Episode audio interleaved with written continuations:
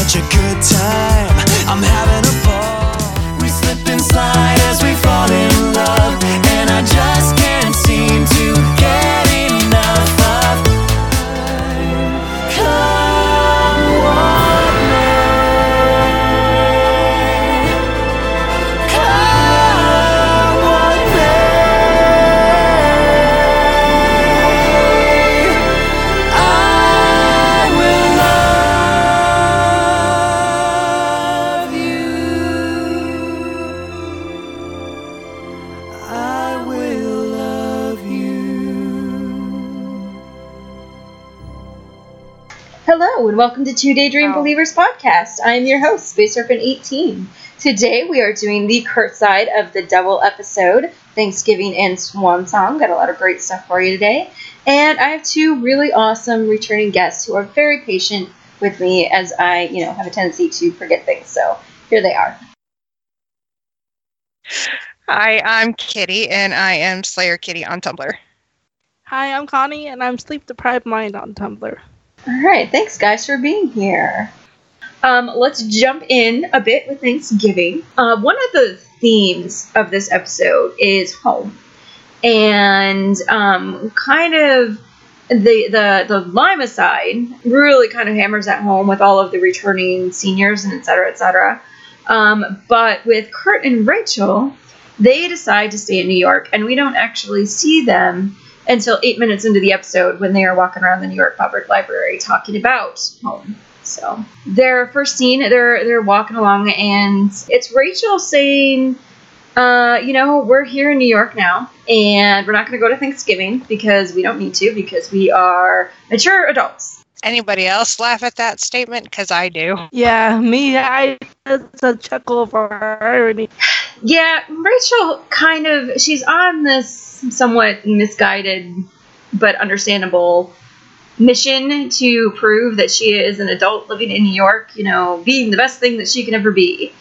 And she's kind of dragging Kurt along with her, but he's not like not willingly going with her. He, says at the end of the scene that, you know, he's okay with drinking her Kool-Aid, but um, it's kind of funny because she is kind of taking charge in this, and she's like, we don't need, you know, our families, we don't need our ex-boyfriends or our current kind of love interests.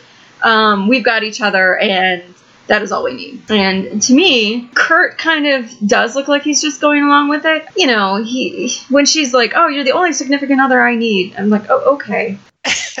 well, they often wrote their relationship as like they they if if he wasn't gay, they'd be dating. Yeah, but if, it, if he wasn't gay, it wouldn't work. Like it's almost like they want Well. him to be Rachel significant other and gay best friend. It's like you know. Yeah, it's true. It seemed to me like he he was going on, but kind of half-heartedly. I think, I think she was trying to, you know, really push forward, or at least she thinks she wants to push forward, and she doesn't need anybody else. But he, you could tell he was kind of holding back a bit. He's like, yeah, whatever, whatever. I'll go along with what. Oh, Yeah. Well, and he says he misses his dad. I mean, I think that's Yeah. He kind of has this melancholy uh, feel about him because he's like, I miss my dad. He misses, you know, home and and Thanksgiving is, you know, it, it really is about a time about when you come back home and you're with the people you love and this family, you know, mentality.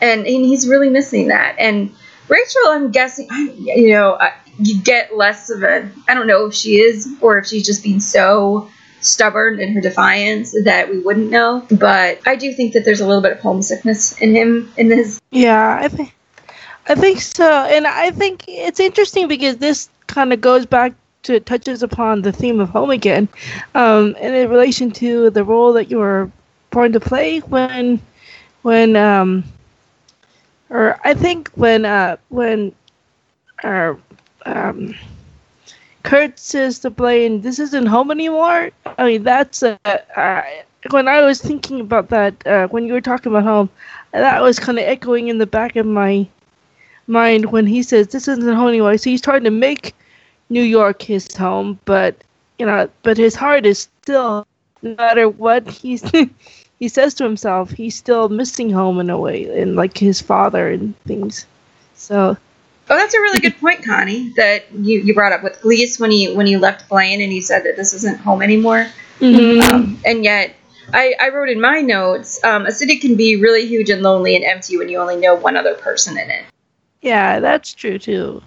Oh, and I and I still think it's kind of the one foot and still one foot. They're still trying to figure out this one foot in New York, one foot in um in in Lima. So it's uh, I think they're still trying to figure out their place in the context of everything.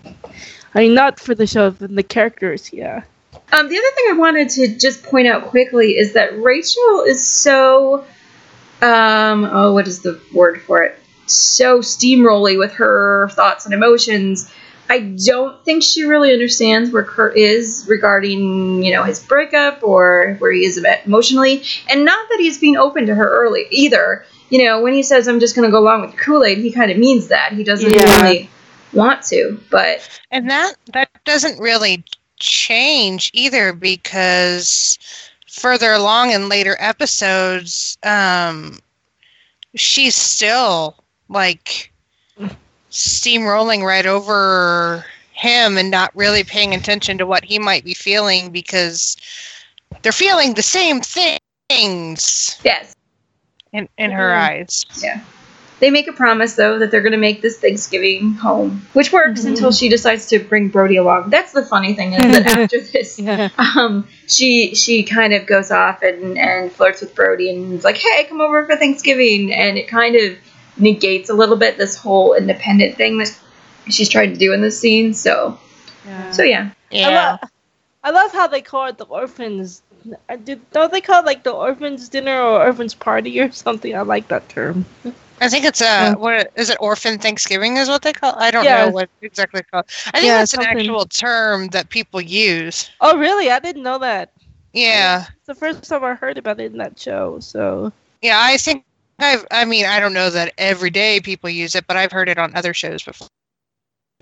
oh, okay, that's cool. The next scene that we get with Kurt. Oh, I should. I want to mention really quickly before we get to Isabel, though. Um, it, and this actually happened before the Humbleberry scene. Was the all of the old seniors? They they got together and they're sitting around, and they and Mike actually is the one that mentions. Uh, they said Rachel and Kurt aren't there, and it's not even Finn that says anything. It's Mike who says, you know, he's not talking to Blaine. And I, first of all, I, we said this on the other podcast. I, I think it's interesting that Mike is actually still keeping in touch with Blaine because I'm pretty sure this is, or Tina's telling people. I think it's it's either through Tina or through Blaine. Although, I mean, were he and Tina talking at that point? Because he did drop her like a hot potato. Yeah, he did. yeah. But I think that I just wanted, you know, that comment, that thought that Kurt has literally not been talking to Blaine at all since Glee, like he went home for Glease, and he has been absolutely no communication after that.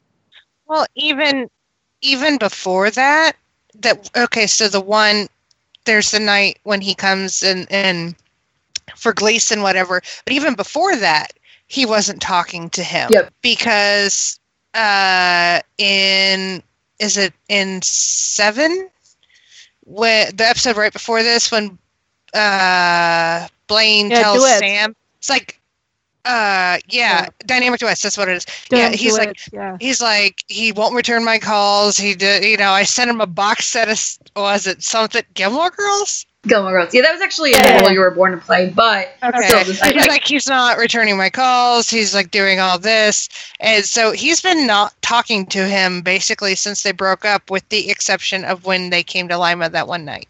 Yeah. but it also he's not necessarily dealing with it, and so I guess that kind of leads into this this conversation with Isabel. So he he's late at Vogue. I'm guessing he's throwing himself into his work a little bit because um, he isn't into NYADA yet, and. Um, side note: I completely forgot to mention. Uh, Kurt did say that he was, you know, prepping his his next NYADA audition in in that little scene. But you know, he's talking to Isabel, and this is the first time I think that he's really actually had a chance to talk to somebody about how he feels a little bit. Uh huh. Somebody who's actually going to listen to how he feels and not try Yeah. to impose their own feelings on the situation. Yeah. Yeah. So he he admits that you know he has been thinking about it. He's been thinking if they are should get together, if they shouldn't, or and and I get the impression that he because he's like you know what I've been it's just he he I get the impression that he was going to be like you know what I'm tired of thinking this. If I can cut it all off, then I can stop feeling this pain and I can move forward, just like Rachel keeps telling me I should. And that is not really working. No, Nope. and it, but it seems to be his to defense mechanism for every time he gets, uh, you know, he's dealing with something in his life. He just sort of shuts down and shuts everybody out. Yep. Yep. Yeah, and pushes away. I mean, look at you know uh, back in season one when he was having problems with his dad, and his dad calls him out on it, and he's like, "Oh, you know, I'm sorry, I'm you know son that you never had," and tries to leave, and Burt's like, "No, get back here. We're not doing that." Yeah. And the stuff with Yeah. Finn. I mean, right after like all that stuff when Finn, Finn went down, he's like, "You know what? I'm over you. I'm done. Goodbye." You know, like the, he's really not really in the next couple episodes, which takes place at the end of season one and early season two. He's like, "Yeah." nobody's you know nobody thinks you're perfect and wonderful anymore finn whatever um, and that's kind of just what he does um, so Yeah.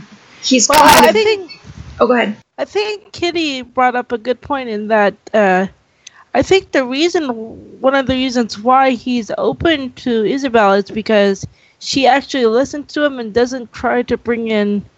I mean, she doesn't really have that past history with him, and I mean, something he she actually listens and she kind of brings in the perspective of an, of an outsider who's not really in the situation, so doesn't really. He, she's she's not really or I guess she can bring a different perspective, and so um, but Well- I- and I think that's why he's he opens up. I think. Well, and, she's sort of a, a, motherly figure for him. in Mhm. a in a way because I mean he, he obviously spent a lot of his formative years without a mother figure and he do, obviously would not be talking about boys with Carol I don't think yeah. and so she sort of becomes this I mean he already looks up to her as a role model and kind of an idol in a certain way so he's definitely going to be more willing to listen to what she has to say and plus you're right she's almost an impartial third party in a way she doesn't know blaine she doesn't know anything about lima she doesn't really any, know a whole lot about kurt other than probably the basics Mhm. so she could give the best impartial advice yeah. Yep. I, I and I do like what she has to say here. I think that she looks at it, and I, I think that she's more of an experienced person because you know Rachel doesn't have much more experience than he does in all of this stuff, but she is older and she's sounds like she's gone through some breakups herself, and she basically, even though he's going to go in a different direction, says, "Look, if I was Blaine, not not explicitly, she didn't say Blaine, but you know, I would want to be forgiven." Or, you know, if you need to let go, maybe you need to actually deal with this and forgive him so you can move on. Yeah forgiveness is not always for the per the injured person for or, Yeah. or the person who did the injuring but it's also for the person who was injured because the only way that you can begin to heal is to try to forgive the person who did it even if you didn't get back together Yeah. you can't get And- over it until you try to forgive what they did to you And I think this is a good mirror because in Dynamic Duets, the episode to, before this, I mean, I mean, yeah, that was sort of That like a what, lot of. Yeah, Blaine was Yeah. going through the same thing. yeah, uh, yeah, and that's what essentially Sam told Blaine by the locker is that even if Sam or even if uh, even if Kurt doesn't forgive you, that you have to like kind of forgive your, I guess forgive yourself in a sense, and then move on, move on. So for in that that kind of what that was the the impetus for Blaine to kind of uh, get back. You know that was a really turning point for him himself. So I think that kind of mirrors that that kind of their con- the the comfort this conversation mirrors their conversation in a way. So, yep. Yep. Yeah, I think you know at the heart of it, Isabel is saying, "Look, you you need to deal with this. Like you, because she could probably see that he's kind of just like, you know what, I'm done. I'm not gonna feel like."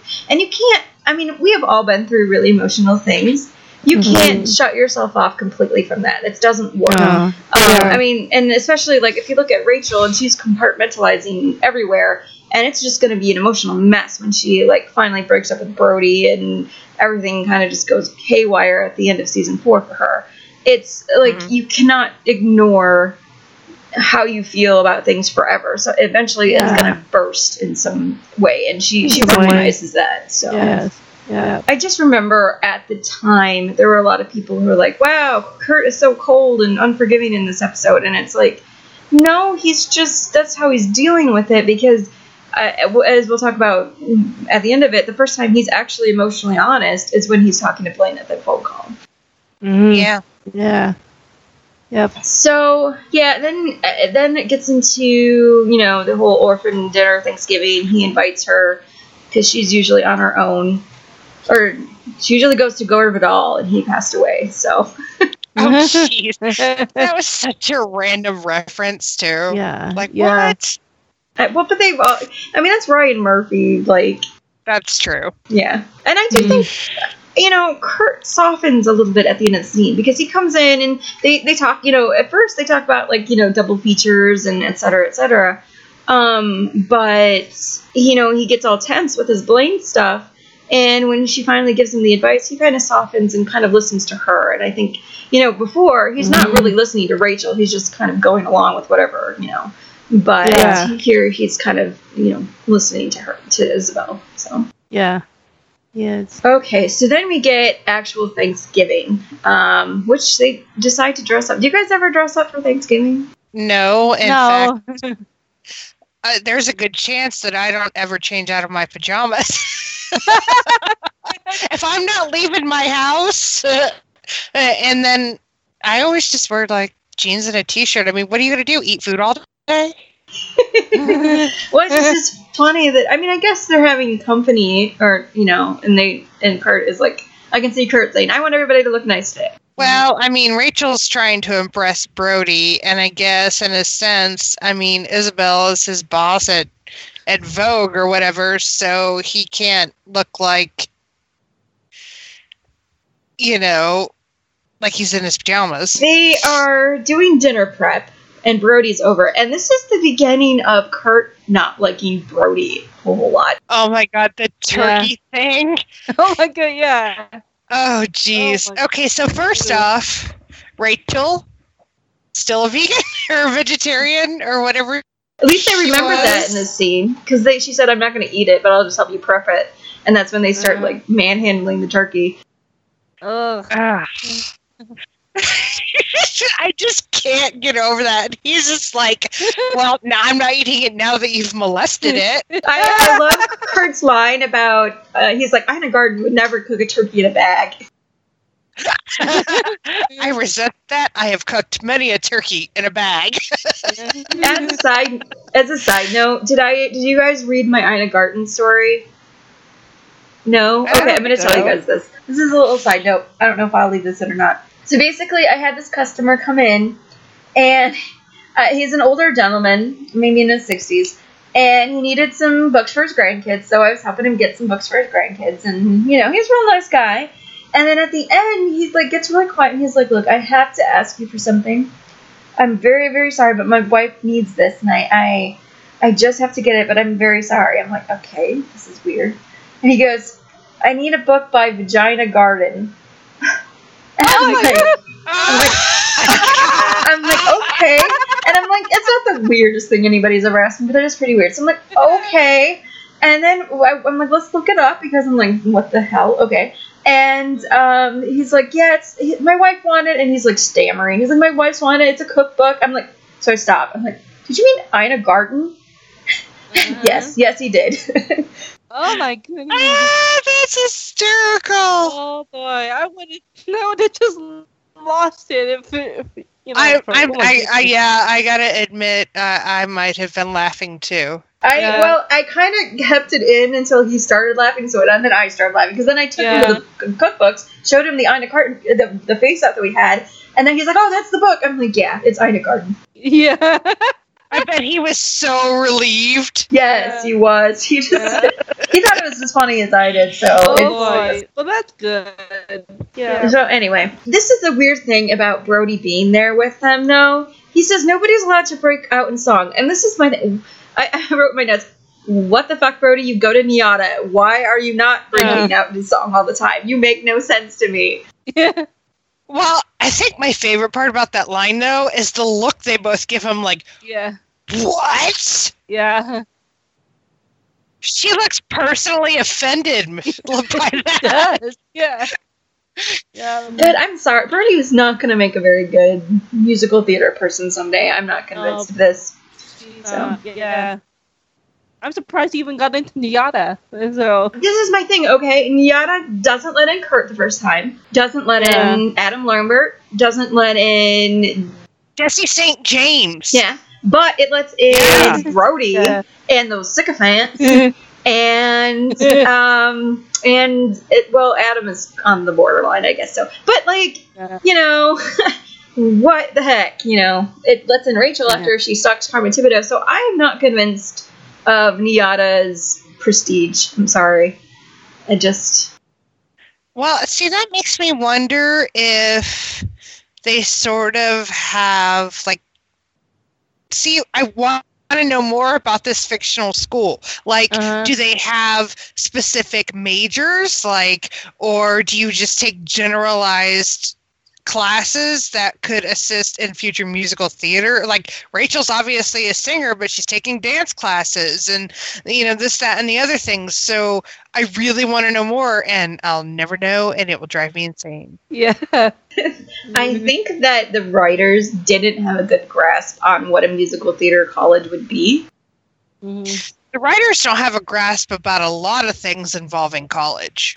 That that's Yeah. true. These kids don't act like college students. They act like I love They that the first time we Don't even know how to properly apply to college. Yeah. that's because none of them ever went, which is fine. I mean, I mean, yeah.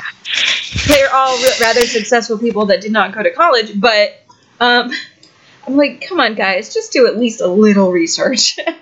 I mean, Google and Wikipedia can tell you in five minutes what the standard college application process is. I'm just saying. All right, so we get into um, that the little kitchen thing is just a little bit moment, and then later on, before Isabel gets there, they have this nice little quiet moment with candlelight, and it's it's really sweet. And and Rachel, here's my thing: Rachel goes on reminiscing about Thanksgiving with her dads and Mhm. talking about how all of those things are now in the past. And I love what Kurt says to her. He basically tells her, you know, just because we're in a new place, that doesn't need to stop. That sense of family, that Yeah. sense of home, does not need to be dropped just because we're in a new place. And I, I like that he says that to her because I think she's being a little ridiculous about this whole, you know, let's cut ourselves off completely from our old lives. And I, I don't think that's the thing. Even when you move to a new place, even when you are tr- you know, trying to start a new life, I don't think it is something that you need to 100% cut yourself off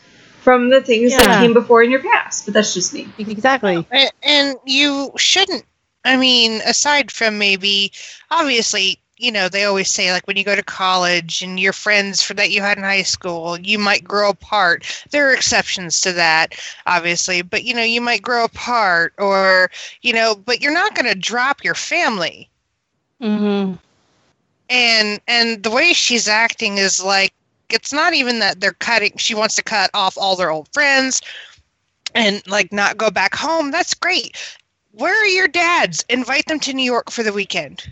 Right, exactly. Mm, yeah. I mean, obviously, Glee didn't want to do that because they didn't want to pay actors to play her parents and what have you. But, but I mean, They're purposely, I mean, the, like I said, the big thing about this particular episode and these kind of two episodes is about being home, and they purposely cut them off from all of the returning seniors who are going home and are have have this fam have this family at home because you know Finn's story is about being, you know, Yeah. back at home and succeeding Mhm. and flourishing there. hands down, my favorite Finn storyline. yeah, mine too. Yep. but yeah, this doesn't mean they can't have their own new traditions. And I like that, you know, over the course of the time that they're in New York, it does change um, because I, I really, I think one of the things that turned me off originally to the New York stuff, even though, you know, Kurt's my favorite character, was that this whole idea that it had to be segregated from everything else that was going on in the show. And when they finally got over that mentality and kind of integrated everything together, where New York is not this isolated island um, in the middle of nowhere, um, that you know it did feel it is a new home for them, and yet it's still connected to everything that came before it. Well, Yeah. and and and to bring a little little Lima into it, I also felt that way about Lima itself as a standalone plot. You had all these storylines involving the seniors, so characters that we love, Tina, Artie, Blaine, and Sam, and all them, inter- Brittany, everybody interacting, and then you had all the new the newbies, I guess, for lack of Yeah. a better word, Mm-hmm. in their own storylines and i'm like they're in the same town they're in the same glee club their plots should be overlapping and they're not and it would drive me crazy because the way that they introduced those characters was terrible because i didn't care about them because they weren't interacting with characters i did care about Right. And Well, we talk. Oh, go ahead. Sorry, Connie. Well, I think that was part of the part of what was we see we saw the writers and it's uh, I think I don't think the writers and they knew kind of how to manage every you know multiple storylines in that see, i can't so. tell if they did it on purpose uh, or if it was just an accidental byproduct of the struggle you know behind the scenes of the show you know maybe it's a combination. Yeah, maybe it's, it's a weird combination of, of of the both where and and so right about the time in basically episode seven is where they sort of merged the all the Lima storylines together. Yeah, and they actually had them perform together as one big group. Yeah, and then here we are in episode eight where they're slowly starting to merge New York back into everything. And and so I feel like uh either they figured out that what they were doing wasn't working or it was the plan all along and now they're slowly merging everything in together. I can't tell sometimes. yeah. No, So- I can't either. I do. I used to say, and we talked a lot about a lot of this in the early couple of episodes of season four, is that right off the bat they were trying to do two, almost three um, shows all at once, and they wanted definitely Yeah. was Glee the new class and Glee the next, or sorry, Glee the next generation with Glee the college years, and they kind of shoved them both together and of course there just isn't room but also you have the seniors are their own little island of show Mhm. and uh, right it isn't until episode 7 because if you look back at seasons 5 uh, not seasons 5 episodes 5 and 6 they are kind of a mess of plot lines because And even though everybody's all in one place for the Glease thing, they don't feel like it. No. Whereas this episode, um, well, and, and yeah, Dynamic Duets really kind of starts the cohesiveness of the show back, Mhm. back the return of the cohesiveness. That eight here you've got the old kids mis- mixing with the new kids. And you've got a theme that kind of goes bridges the two. You have the sense of home in both the New York and the Lima sides. You, you finally get forward movement, which is interesting. Something I want to bring up in more so in Swan Song is that when I look at the big picture though of all of season four, I can see the arcs where they go from episode one all the way through pretty much through Glee actually, because when we come back in Sadie Hawkins, it feels like a different show.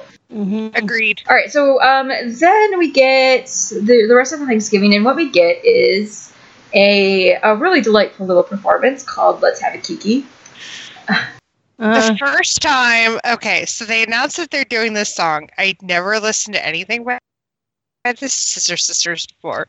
So I went and I listened to the song on YouTube, and basically I was just like, what? With a thousand exclamation points. Because Yeah. I'm like, what is this? I was like, how are they going to do this? Apparently, this was like the number one gay club hit of the time period. Like, uh, you know, all of the really posh gay clubs were listening to this song. Well, and Chris loves the Scissor Sisters, so He does. yeah. Uh, Do you notice he has a little scissor pin on his vest? he does Yeah, I assume that's why. love the prop department. I, I love this. I love this little section. I love that Isabel comes and she brings all the drag queens, and it's so much fun. Yeah. Uh-huh. Yes. And then in the middle of it, Rachel has to inject some some musical theater, and she's like, Yeah. that she gets up on the chair. They're all staring at her like, Yeah. And then I I like look on their faces. I I always lose it right there. You know, unpopular opinion time. I love Turkey Lurkey time in the middle of it. It's so insane and it's so crazy. No, as a It song is. performance, it's you know uh, the song itself. Like, let's have a Kiki alone is fine. But I think it's just so hilarious that she just gets up and starts singing Turkey Lurkey time. It just makes me laugh every time I hear it. So Oh, it's it should not have worked as a mashup. It should not have worked. but it But did. I think. it does. that it doesn't. So. Oh well, I don't know. I Mm. just it makes me laugh so hard, Yeah. and then they're all just like, "Okay, let's go with it." Yep. And I like how how Brody's right in the middle of this. He's like, "What the heck is you know?" What the hell is a kiki? I love because you know Brody is the audience for the most part, Yeah, and I love yeah. that that Kurt and Rachel kind of through song explain it to him like a Mhm. kiki is a whatever it is. I don't know lyrics. It's a party for calming all your nerves. Come on now. Calming all your nerves, Yeah. and I just love how they both because Rachel has always you know she's got two gay dads and she's very much immersed in LGBT community. And this is, you know, a really, you know, for lack of better terminology, it's a really big gay thing that's going on right now. And yeah, Brody is just seems a little like, what is going on? Could you? I just I remember when my mom saw this, she's like, I'm not sure what that just happened, but that was fun. Yeah, and again, I question Brody. Brody, you're at a musical theater school. 90% of the people there will probably be gay. What is wrong with you? Uh, you know, and it's interesting. Uh, this performance happens, and this happens before the phone call. And I think it's an interesting thing because, on the one hand, Kurt has this experience, and this is where New York finally really gets to be a home. There's a sense of community here. Isabel brings these people into his home, and they have a fun party and are very welcoming. And this is the first time Kurt has really like gotten to express himself, and everybody's really, really accepting of that. If that makes sense Yep. at the same time, um, I remember I was talking to Multicorn about this, so shout out to her for this idea. It can also make him miss home too, because, um, you know, it feels, you know, this is great, but it does seem like something's missing a little bit, and that something is Blaine and his dad. And and I've often wondered what exactly it was that made him go out and call Blaine because it's sort of just kind of. I mean, yeah, Isabel's there, but it's not like it. She prompted him to go do something. Yeah. Yep. She uh, again. This these are, this is Multicorn's words, not mine. The Kiki makes Kurt feel both less alone in one sense and more alone in another, and in both of these effects combine, interestingly, to make him call Blaine, to make him reach out and talk to Blaine for the first time since Blaine confessed to the cheating. But it's it's that combination of you know, this place is now home and accepting, but you know, it is missing something. And now that Yeah. I am beginning to feel a little bit better, maybe I'm okay to reach out because Yeah. you know, I I want to talk to somebody about this thing. Who is my best friend? Who would I would tell for Blaine, but he's not here. So that's kind of how I interpret it. Yeah, I agree. And also, I, I think you touched upon it too. I mean, during the phone call when they do talk, I think he does say, you know, he misses. He hasn't forgiven me yet, but he misses his best friend. So he's not thinking about Blaine in the sense well to one extent he's thinking about Blaine in a romantic sense, but he misses that friendship part that it's missing. So Because they were such good friends before they became anything else. They used to tell each Yeah. other everything. Yeah. Yeah. exactly. I mean, and who would really appreciate a bunch of drag queens coming in and singing "Let's Have a Kiki"? yeah. I mean, what would what would Finn do with that information? What would his dad do with that information? so you had a good time? like Blaine, I've got to tell you this thing that just Yeah. happened. I just saw she Shangela, or how did she say Yeah. her name? I don't remember, but like, Yep. like, I totally just sang musical theater with you know. and yeah, that and that's the, the thing, and he doesn't have that right now. I mean, Rachel is. You know, Rachel is, is, you know, I do think Kurt and Rachel are good friends. I'm not going to downplay the Hummelberry friendship, but there are some things that he just, you know, she's there experiencing it with him. She's, you know, so it's not going to be, you know, so jumping into the next, the next time we see Kurt is this phone call. So he's out, and and I want to take a second and just set the stage because I think this is really a fascinating way to film this. Um, you have Kurt out on this ladder, and there's all of these golds and these blacks and these yellows, this coloring. And flip side of that, Blaine, who is out and he's kind of underneath the ladder, and it's black and yellow. And I, I love that it's kind of a complementary inversion of the colors there. Well, Mhm. and I feel like they sort of staged it that way to make it feel like they were in the same room, even though they weren't in the same room. Right. Yeah. I mean, yeah, it's definitely two ladders. Um, and it's just, it's a really cool, it's almost like a stage setup, actually. But yeah, I, I think that, you know, with Klaine, they've always done, I mean, even you can go back to season two and see where the costume people, you know, matched them up pretty well when, whenever they could. But I think starting here, you really get that sense of complementary colors that you see throughout the rest of the series. That I, I, I just always notice. I'm not one to like you know go crazy with that matter because I'm not good at it, but I notice it now. So Yep. we get the phone call, and and also we should mention this comes after. I mean, we did definitely talk about this on the other side, but um, this comes after Blaine has started forgiving himself. So I think that individually they both reached this place where they can start to move forward, and they needed to get there Yeah. before they could like be okay Yep. with themselves before Mhm. any kind of reconciliation happens. Yeah. All right, so we get this phone call, and you know, Kurt calls him, and he's not exactly like he's already emotional. Just, I'm sure he was nervous even dialing the phone. Oh gosh, do you know how many times he started to dial and hung up? I just couldn't see it in my Mm. head. Mhm. And I, I love the things that Kurt says. He says, "I miss you like crazy." He like, "You're still my best friend." You know, and and he doesn't listen to I. I mean, he doesn't listen to Rachel's advice at all, but he doesn't necessarily listen to uh, Isabel's advice of you know forgiving him. He doesn't forgive Blaine. He says he's trying, but he can't. He also says he's willing to talk, though. Right. Yeah. the, the biggest thing about it is that it's the open of the communication. He's like, here, I'm calling you because I miss Yeah. you, because you are my best friend. Yeah. You know, you might have hurt me really deeply, but not having you in my life hurts me more. Yeah. And and now this uh, and this comes up again, uh, sort of as an aside in Swan Song, but now Blaine knows that he, he can call him and talk to him, and Kurt will answer his call. Yeah. Which is a big thing too. Yep. And, you know, and he says, you know, because it's Thanksgiving and it's sectionals and et cetera, et cetera. But here's the thing Kurt, through all this, you know, and, you know, Rachel going, yes, we need to be independent and on our own, he'd miss his home. He's a little Yeah. homesick. Yeah. it and you know it is the holidays and it is sectionals and it is you know and he's thinking of his home which is It's it's the first time that there's been a sectionals that he hasn't been there.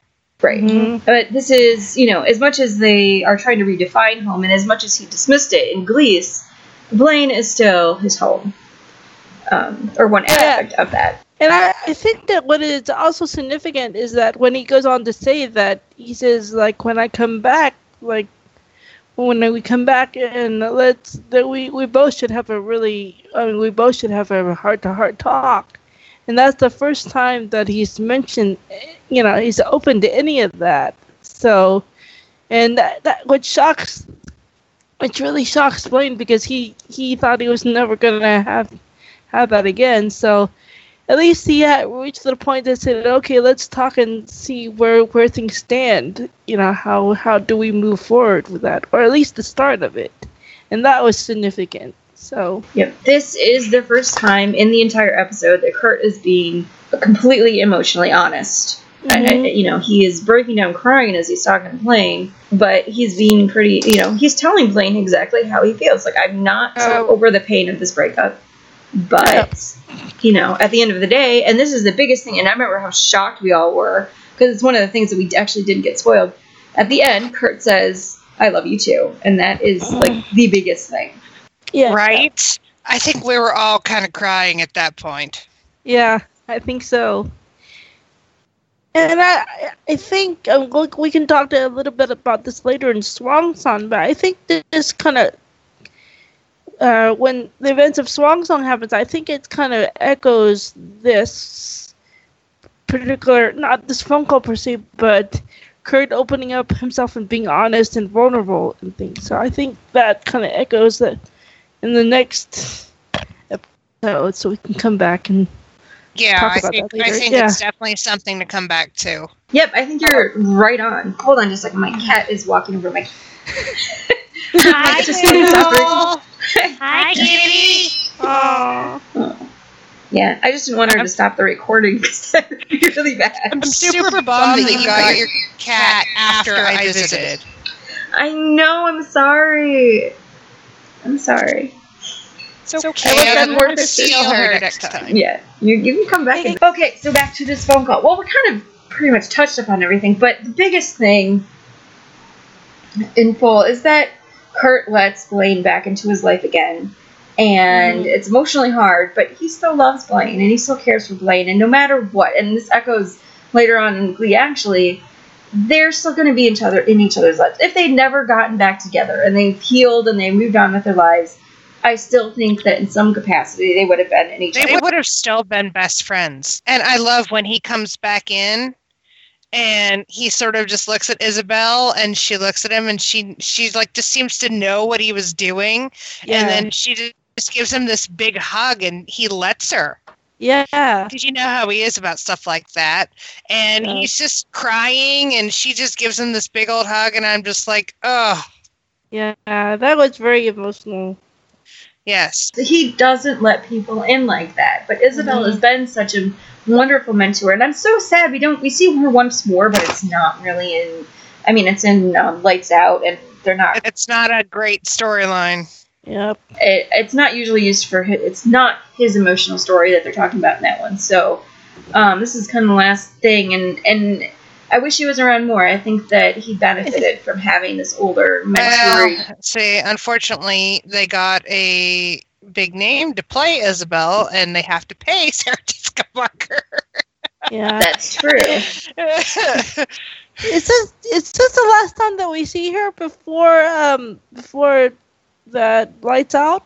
Or is I that think so. okay? no, we Alright. no. She, is she in? Is this it, or is she in Swan Song? No, she's not in Swan Song. No, She Oh, uh, she only okay. did three episodes because Kate Hudson was. I, I cannot believe I'm going to say that she's only in five episodes, and and Sarah Jessica Parker was in three.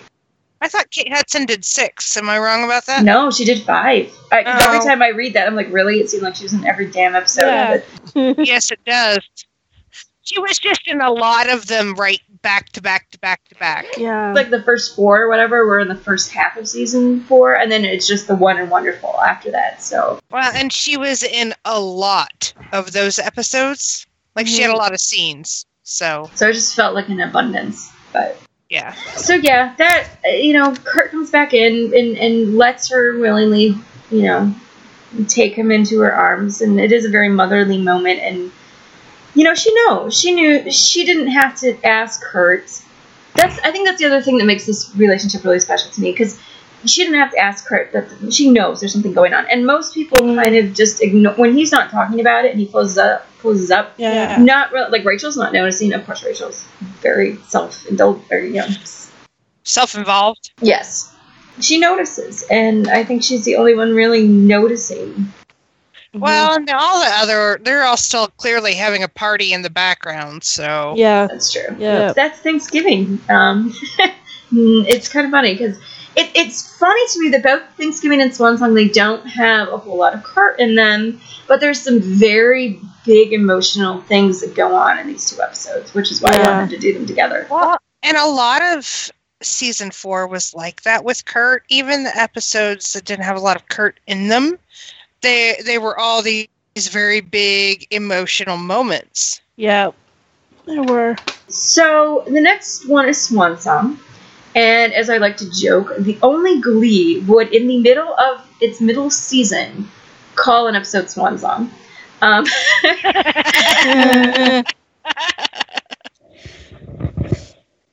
Of course they would, but I love that. Well, it's clearly the same night, yeah. So everybody's just the next day or something, the next evening, because I'm sure they slept all day after Well, Thanksgiving. the, well, the thing is, um, I, I think it's interesting in the context of this because uh, this I think this is the first episode where that I can recall that it picks up right where the first one, the the last one left left off because. I guess the last one is that you see in Thanksgiving you see Marley collapsing from Uh-huh. sex, you know, and then the opening scene of Swan Song is when they're always trying to, you know, uh, the aftermath, the immediate aftermath, trying to, you know, attend to Marley and things. Yeah. So Yeah. I I don't think Well- that we've seen that before. I think. I don't I don't know if we have or not, but it, usually yeah, it's not like right after. Yeah. And um well, so can we talk about what Kurt's wearing for a minute though in that scene? Re- yeah, I was gonna say first of all that the I think the only time they do this again is understandably in the Hurt Locker. The Hurt Locker has um, you Oh, yeah. up literally, Uh-huh. but that isn't. I mean, that's Hurt Locker part one and two. Um, I'll have to watch. I, there were a couple of other times that it's close though, but um, yeah. So anyway, um, so yeah, we open up Swan Song with Kurt in one of my favorite, eps- I mean, outfits ever. Just a damn, kid, you look pretty good in this thing. The hoodie. My shallow Uh-huh. moment of the episode. See, and, and and the thing about season four is is that Kurt suddenly discovers trendy yet casual clothes. Yes. Well, and I, you know what? Uh, Here's an interesting thing. I mentioned in the breakup um, that Kurt's going to be wearing black for a long time, and I think this is the first time. I will have to go back and double check 100%. I think this is the first time he wears a collar that is not black. And I think you're right. makes yeah, I sense think so. because he just had that conversation with Blaine. So he's not in mourning any longer. He's not in mourning any longer. Um, which ties into all of our being alive stuff that we'll talk about at the end of the episode. Well, Mhm. and, and the other thing that the first thing he says when he's handing Rachel glasses is like, Blaine just called. You'll never guess what just happened. Yeah. Yeah. So Blaine called him and told him what happened at sectionals. Right. Yeah. So I wonder if because Blaine gets off the phone right off the bat, like after Chris, Kurt, after Chris, my God, I need sleep. after Chris says, um, uh, you know, I, I love you. Blaine hangs up because you know, okay, that's enough. We can handle for that conversation, but it Yeah. doesn't mean that they haven't had more conversation. This is why I think this is like a day later or so, because I'm wondering, you know they have sectionals and maybe they texted each other too like hey i'm gonna you know call me after sectionals is over or something and this is the start of them recommunicating um, or reconnecting through you know we, we unfortunately don't get a lot of it but after this we will see on Blaine's side that he's going to put his pictures of Kurt back up in his locker so Yeah. Happy Klaine sigh. yeah. um, And, and maybe this is a, you know, I think it's really interesting because this is this is a turning point for like you know fandom too. That phone call. Yeah. where it yes, Yeah. they're back. We could be happy. They're talking, Yeah. and, and so not only is Kurt out of mourning, but uh, you know, Klaine fandom was kind of coming out of mourning too. Yeah, and Yeah. there, there is a sense of hope again. Like there's just this tiny sliver that we could still. It was a very hopefully- bleak time period. Mhm, It was. very. We were turning a corner. Um, Yeah. Granted, it's going to be a long, bumpy road to season five, but Yeah. But this was the point where we realized that they were going to start working them back together. And so it wasn't a matter of if, but just when. Yeah. well, and I think that was always on the table too. I mean, I think just the openness, like them, their breakup comparatively to Brittana and to Finchel was much more open. There was a lot more room for this is not over. Um, whereas so. Brittana's door was firmly shut. Finchel's door Uh-huh. was like, we're gonna close this for now. But Klaine's was not at all in that realm. Yeah. And I think like, it's interesting looking back on it because we we have the context now and you know we know what happens but I think I what I remember about that time is that it, it just seemed to stretch on forever. I mean because It we were li- did. yeah, we were living you know in the moment and it just like you know we Well, didn't have Yeah. The, the thing about with the breakup is that I th- I want to say like right after it happened, I can't remember what episode they took their like month long break after. Oh yeah, the they always do a month long break in the fall because uh, usually because yeah, Fox gets the World Series, so Yeah. there's always like three, four weeks, depending on how long it goes, where they're not on. So like they broke up. And then we had nothing for a month or Yeah. whatever. And then they come back and we get episodes like uh, The Role You Were Born to Play and Yeah. Glease and what have you. And they're at each other's throats or they're not talking or Mhm. Like there was all this gut wrenching angst going on yeah. and and so we it felt like we lived in it so much longer than we really did because of that long break so Yeah. for this episode to, you know episode 8 and then episode 9 for them to make that reconnection was Mhm. just like this weight got lifted off of, exactly. of not only the characters but f- us as a fandom Absolutely. like we could breathe a huge sigh of relief. yeah the worst was over What. Well, which which is funny because we're still gonna have Adam and Blaine's crush on Sam and Oh, all yeah. the jazz. But I mean, it gets to be more fun. I think it's more fun. But um, it it it became it yeah you're, you know you're right it's less serious like we never Yeah. took any of that seriously sir i mean we didn't take sam seriously because i think by now we knew they were never going to go there yeah. but none of us not a single one of us hell not even the writers took adam seriously no. Uh, much to the dismay of a few actual, you know, Kurt fans that don't like Blaine. But we won't talk about them. and, and uh, uh, i mean adam's later podcast stuff i don't hate him though i think he would No, I know. he was just never going to be blaine Oh yeah, absolutely. So the thing though that and like I said, I think I'll talk a little bit more about this point when we talk about being alive, is that when I sit back and I watch all of these episodes in a row now, which is a lot easier to do when it's on your DVD and you can just push next. oh yeah. and it's a little more Mhm. satisfying. But this is the, the this episode for Kurt. He does have an arc in in season four, and this is I mean this is the end of the first half of that arc, and um, it does get a little muddled and messy and non-existent in the second half, but. Uh, the first half, it's really, really good, and I can see all of the steps that they took to this point.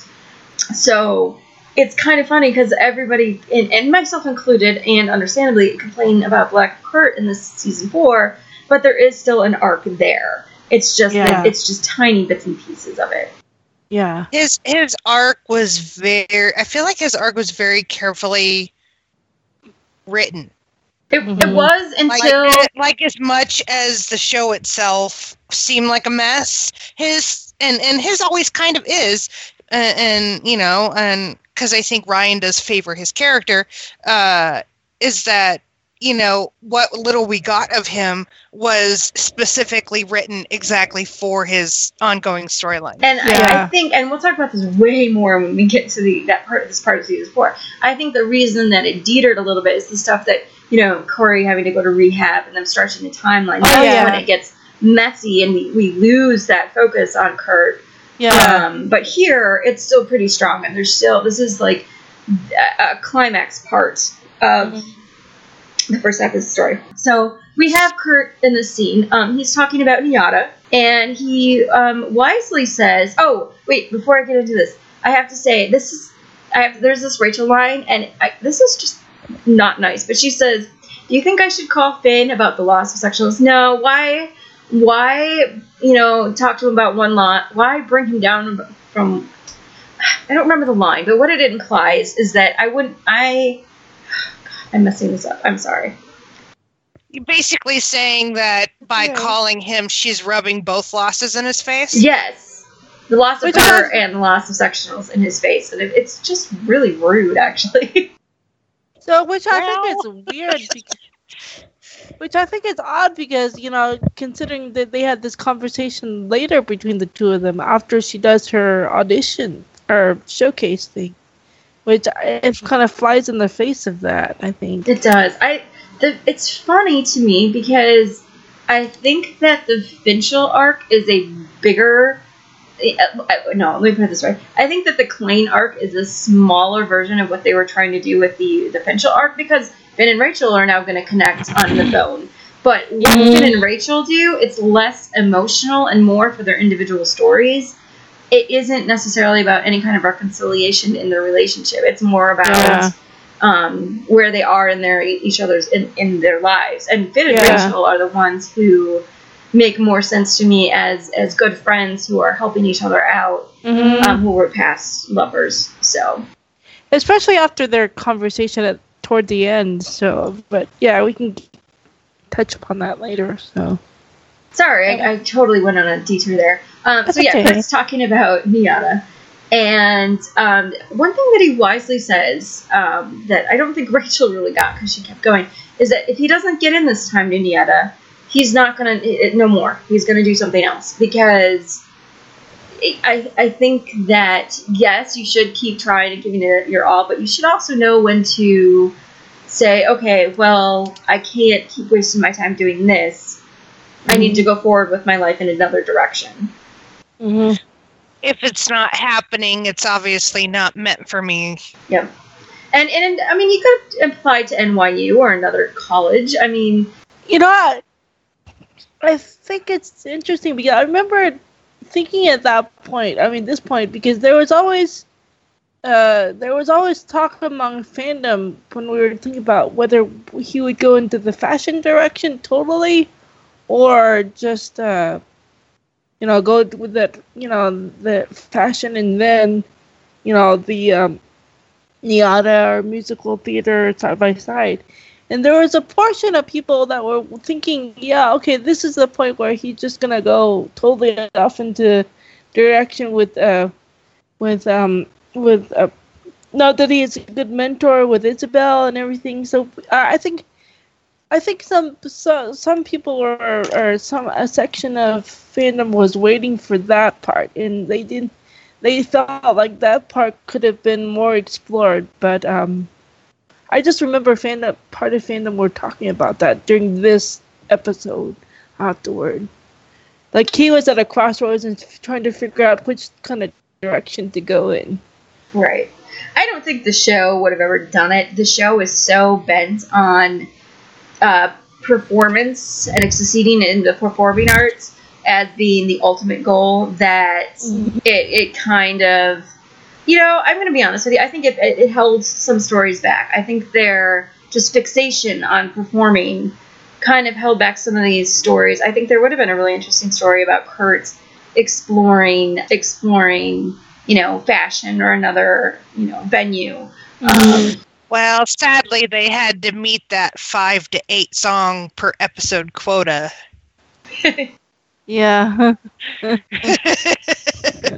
so we were never getting away from that. no i know i know so okay so um, the other thing in the scene is that he starts talking about NYADA again, and he he gives the exposition on NYADA. Like he always gives the exposition on NYADA. Why does Rachel know nothing about the school that she stomped her way into?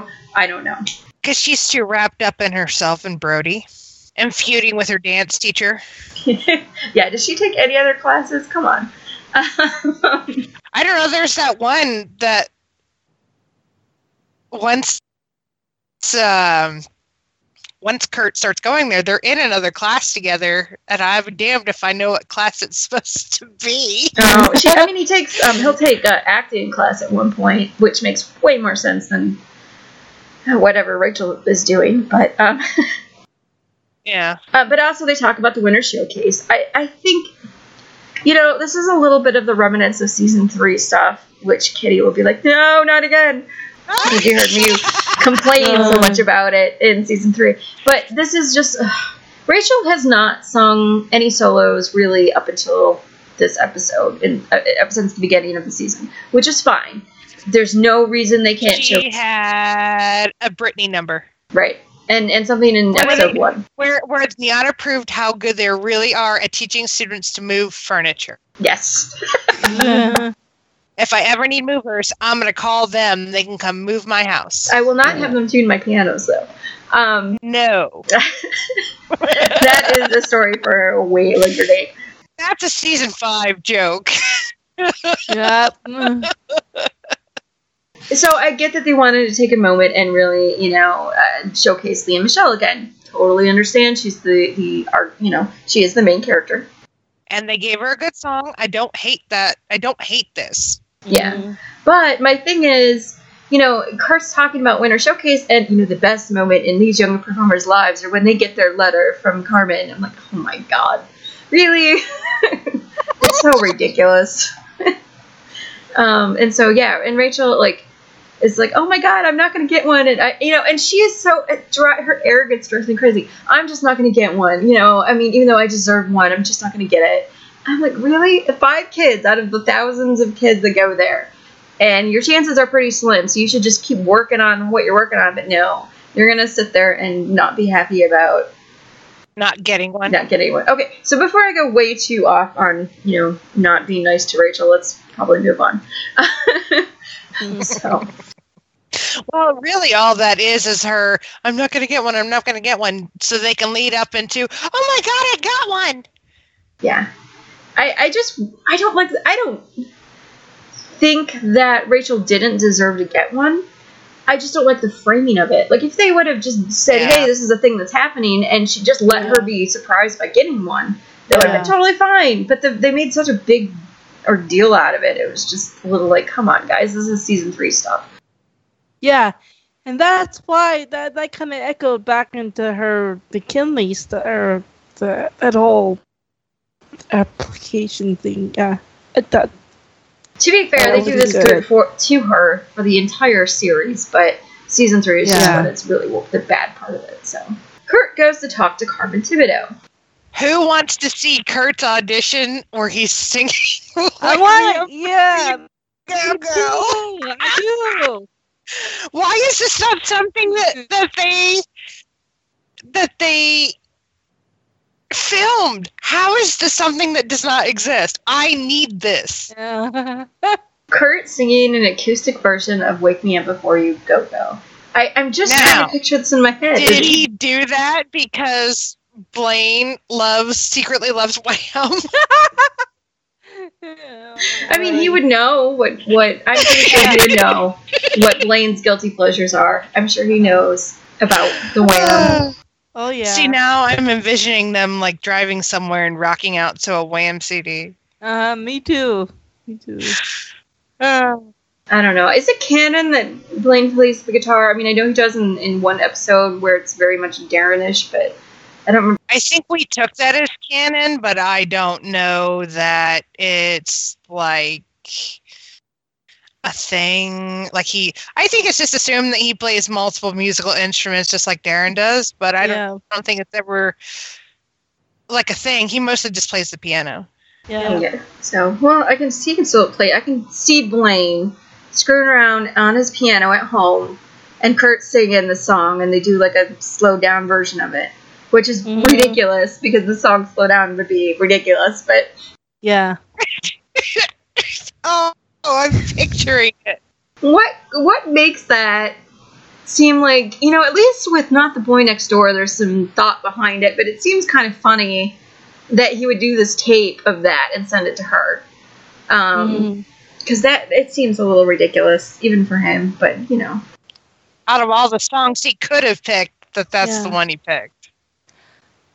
So what she, maybe it's also maybe him saying that is also to make this point a little bit more resonant because i remember a lot of people being really frustrated by what he says to her. And basically, what he says is that, you know, you were good, you know, you did a great job, you're a great performer, but you lacked any kind of like deeper emotional connection to this the song. And it, I said, what, Carmen wrongly equates the lack of props and glitter and show, showiness as an automatic is automatically not sh- cool. There's more than one way to show what is inside you. So this pl- uh, plain stripped down music does not necessarily mean that it is more emotional. I think the reason why so many people object to that is because not the boy next door was. I mean, yeah, it's an upbeat number, but he was definitely soul bearing there. Yeah, he was. And he was gonna do Phantom before. He was gonna do Phantom before, right? The Phantom, Yeah, uh, yeah, uh-huh. the music of the night. Yeah, that one. So he switched last minute. And, I mean, he really went for that. He put himself out there. Yeah, and and so when she didn't let him in after that performance which to him was was very much making himself vulnerable well then he went in the complete opposite direction mm-hmm. Right, exactly. Well, and that's the thing. Like, as a mini, this is kind of a relevant mini rant aside. It's it's a problem with Lee's writing and the way. You know, if you go to a performance arts school, you're gonna have you're not you're gonna have an audition, but you're not gonna sing one song. You're gonna sing something that showcases the variety of what you can do. So one thing might be and boy not the, not the boy next door coupled with it being alive. That would be your audition. Um, so you could show that you are multifaceted you're not going to just do one thing to get into these colleges and i think that's again uh, you know i get where they're going for the story I, I and i think that obviously it's done for the dramatic effect but i think that glee is such a bad record with how they deal with college that it does stick out that you know her Yeah. telling him Yeah. you know well and some schools make you do a you do like a multi audition process Yeah, so you you, do, might yeah. audition once for for a recruiter and then you'll audition again for like a panel and then you know eh, I mean, I don't, you know, it varies by school, but he, he could have auditioned more than once for somebody in theory. Well, in the in this, uh, well, like you said, uh, and this part probably refers to another episode way in the front. But I was just thinking that the thing I know we're talking about Kurt here, but I was thinking when the, in future episodes when uh, Blaine and Rachel do their duet stuff, you know, in front Oh, of for the Carmen. Broadway episode? yeah, the Broadway episode. The and then- episode, yeah. yeah, and then they, fl- yeah, and then you know, you know, they, you know, she flunks him, you know, she flunks She him both. Yeah, and then and then she says, "Come back and do something else," which then Blaine does. Uh, um, Blaine goes back and does something real. Oh, I have a. I can't remember the song. I'm having Um, not while i'm Um, around not while I'm around. Yes. oh yeah, not while we're It yeah, yeah, yeah, a hundred percent angst ridden, and he did it a cappella. yeah. to be fair though her assignment and i understand this her assignment was to do a solo and they did Yeah. a duet so I think that was her biggest issue. That, that Yeah. song would have been fine if they hadn't surprised her with a duet. That's Yeah. true. Okay. But but in general, no. I mean, I don't really think Carmen Tibideaux is that. I, I love Whoopi Goldberg. I adore Yeah. Whoopi Goldberg. I think she's so amazing. Why they gave her this stupid ass character, I don't know. she's one way, she's the other. But but the other thing is, look at Rachel. Okay, we talked about this a lot in season three. She always gets these really over emotional, you know, solos Oh. and they lack soul. They lack kind of you know heavy emotional weight because there's no context, and she keeps singing singing the same thing. So, like, she doesn't show that she's multifaceted. It shows that she can do one thing over and over again, and I, I- it's another flaw, not necessarily with you know necessarily with Carmen, but with the writing in general. I'm like, it just doesn't hold the weight that it, the show wants us to because I just don't buy it. So, so. But anyway, Kurt's told this. The the thing though, Kurt's told this. He's obviously devastated. I have to wonder. Do you think Carmen was always planning to make him sing at the Winter Showcase, or do you think that was a spur of the moment thing? I kind of feel like it was a spur of the moment thing. Yeah, I think so too. I mean, she had no guarantee he was even going to show up. Yeah. That's true. Yeah. So I think when she saw that he was there and that, you know, she saw I I don't know, I feel like she just saw a moment to really give him a, a second to To shine a and show what he was made of. Yeah. And she took it.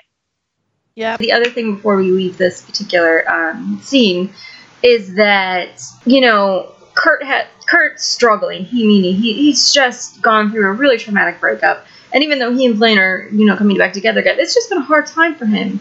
And mhm. his struggles, I think, make his character and make his arc way more interesting than what they're trying to do with Rachel. I just think, you know, I will argue that this all the struggle that Kurt has to go through for him has to go through makes him a far more interesting character than Rachel, who has always handled handed the glittery envelope.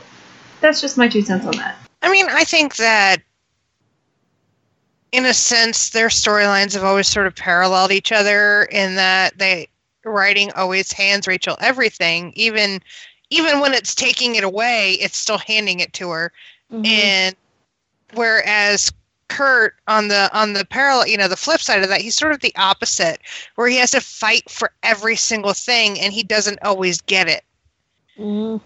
And I don't know if that's really good storytelling or not because I it makes me angry a lot of the time, but I think that that's very on purpose.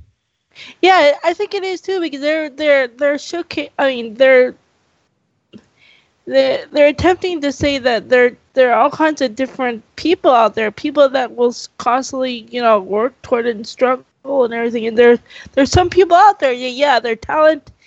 Their their talent is such that they get hit handed stuff, you know, more easy, you know, easier and stuff. So I think they're Whether just- they deserve it or not. yeah, exactly. I mean, there are people out there that, that do that. So I, mean, I think in in one respect that they're trying to like showcase different, not showcase, but put a spotlight on different characters and how. Oh shoot, I can't see it in a good way, but they're just trying to highlight how diff- they're they're how there are different paths to go to the same point. I guess. Yeah. Yeah, you're making sense, Scotty. Yeah. Uh, one nice thing as we go on, the more I will say that after this, I think that once we get out of this section of season four, um, there is some parallels still with Finchel and Klaine in the second half, but it's not as prominent. Um, and then after I do, and after Girls and Boys in Film, when the show really starts to split uh, or slows down with because Cory went to rehab and whatnot, Klaine gets its own storyline again. Kurt and Blaine get their own storylines again, and it's not And- connected to Rachel. I- Unfortunately, it's I feel like it's completely unintentional. Yeah. It is. Um, Um, it's a byproduct of what was going on in It's, it's a life. byproduct of behind the scenes stuff, and in fact, throughout the rest of the show from that point on, their Yeah. entire relationship is a byproduct of what happened. Right. Yeah. And as always, I think, you know, I've said this plenty of times and I hope that listeners understand. Obviously, we would prefer the tragedy had never happened, you know. Yeah. Of course. We all love Cory. Of We, course. we liked Finn. But I'm not going to say that I don't like where the show went after all of this started happening. I, I, I do. My, my favorite characters got a lot more focus. It just happened because of some really horrible stuff, and like this, and, and especially, I mean, as far as Finn goes, his character, this is my favorite Finn. I love this Yeah. Finn. Where Yeah. has this Finn been? I mean, he was so much more resonant of season one Finn Yeah. in season four that I just, uh, I just fell in love with him all over again. Yeah. And I would have loved to see where they have taken that. I mean, I would have loved to see that Teacher storyline. Finn would Yeah. have been absolutely amazing, and I, I Uh-huh. really feel like that would have been one more link for for Kurt and Rachel. Yeah. If, if Finn's leading the Glee Club, then then they have one more tie back to McKinley because you know as much as they love Mister Schue, yeah. And, Finn is family. yeah. Go ahead. Sorry. Oh, no, go ahead, Connie. Sorry. I would say that you know the tragedy of this happening. I mean, I will- I do give the show credit for attempting to like regroup and try to carry whatever storyline forward because there are some shows who who suffer this tragedy. You know, there are a few shows who's you know there has a tragedy happen often to their main character, and they completely disintegrate after that. Mean, they don't know how to how to pick up. So I give the writers and Ryan Murphy and people that you know the credit to say no. Let's try to make something with what horrible circumstance it is, and try to move forward and just try to bring it to conclusion. So I do, do give them credit for doing that. So, yeah. So One thing that makes these particular episodes more enjoyable on rewatch because there's been a lot like season four for a long time was a season that I was just like, "Ah, I want to go back and watch that. hmm I physically cannot rewatch specific episodes in season four, so. I have now watched the breakup eight thousand times and I'm kind of numb to it. I was just gonna say, are you completely desensitized now? yeah. yeah, absolutely. I'm like, let's talk about the breakup. I can do this all day. Yeah. I've uh, there. I can count the number of episodes I've ever seen once on one hand, and the breakup is one of them. Oh, what are the rest of them now? You have me. Um, comeback from season Oh yeah. two. I've only ever watched that the once. Uh, the quarterback. I've only ever watched that the once. Mhm. Um, Night of Neglect. I think I've only watched the whole thing like once, maybe twice. Um, Child Eh. Star, maybe. Would you believe? Actually, I'm gonna have to retract that entire statement because aside from uh, the wedding and the Hurt Locker, I think I've only watched all of season six once. So I'm gonna make you and RB watch them both. RB has told me she was gonna watch all of season four, so I'm gonna make you watch all Ah. of season six again. Yeah. I'm gonna have to because Yeah. aside from like the Klaine stuff, I really just Don't remember. yeah. Yeah. You, uh, I think you'll. I think you'll be surprised about. You might get a different perspective now after you know. Now that yeah. it's I- over. Part of me is like wondering like if I'll change my opinion on season four if I actually watched it like binged it. And you Yeah. might, and maybe that's me. Well, what I was gonna say originally was that one of the things I don't mind coming back to this section of season four is that Kurt, Kurt, God, Finn's storyline is actually really well done, and I think Yeah. um, I, it makes me really sad because it had to be stopped so abruptly. But yeah. um, his story is really, really good. it had such great potential for his Yeah. character. it did. I mean, it Like he was did. really coming into himself and finding this his place in life where he's always just never wondered, you know, now that we've turned into the Finn podcast. Yeah. and I well, like I just We're about to really it get into some because- great stuff. So yeah.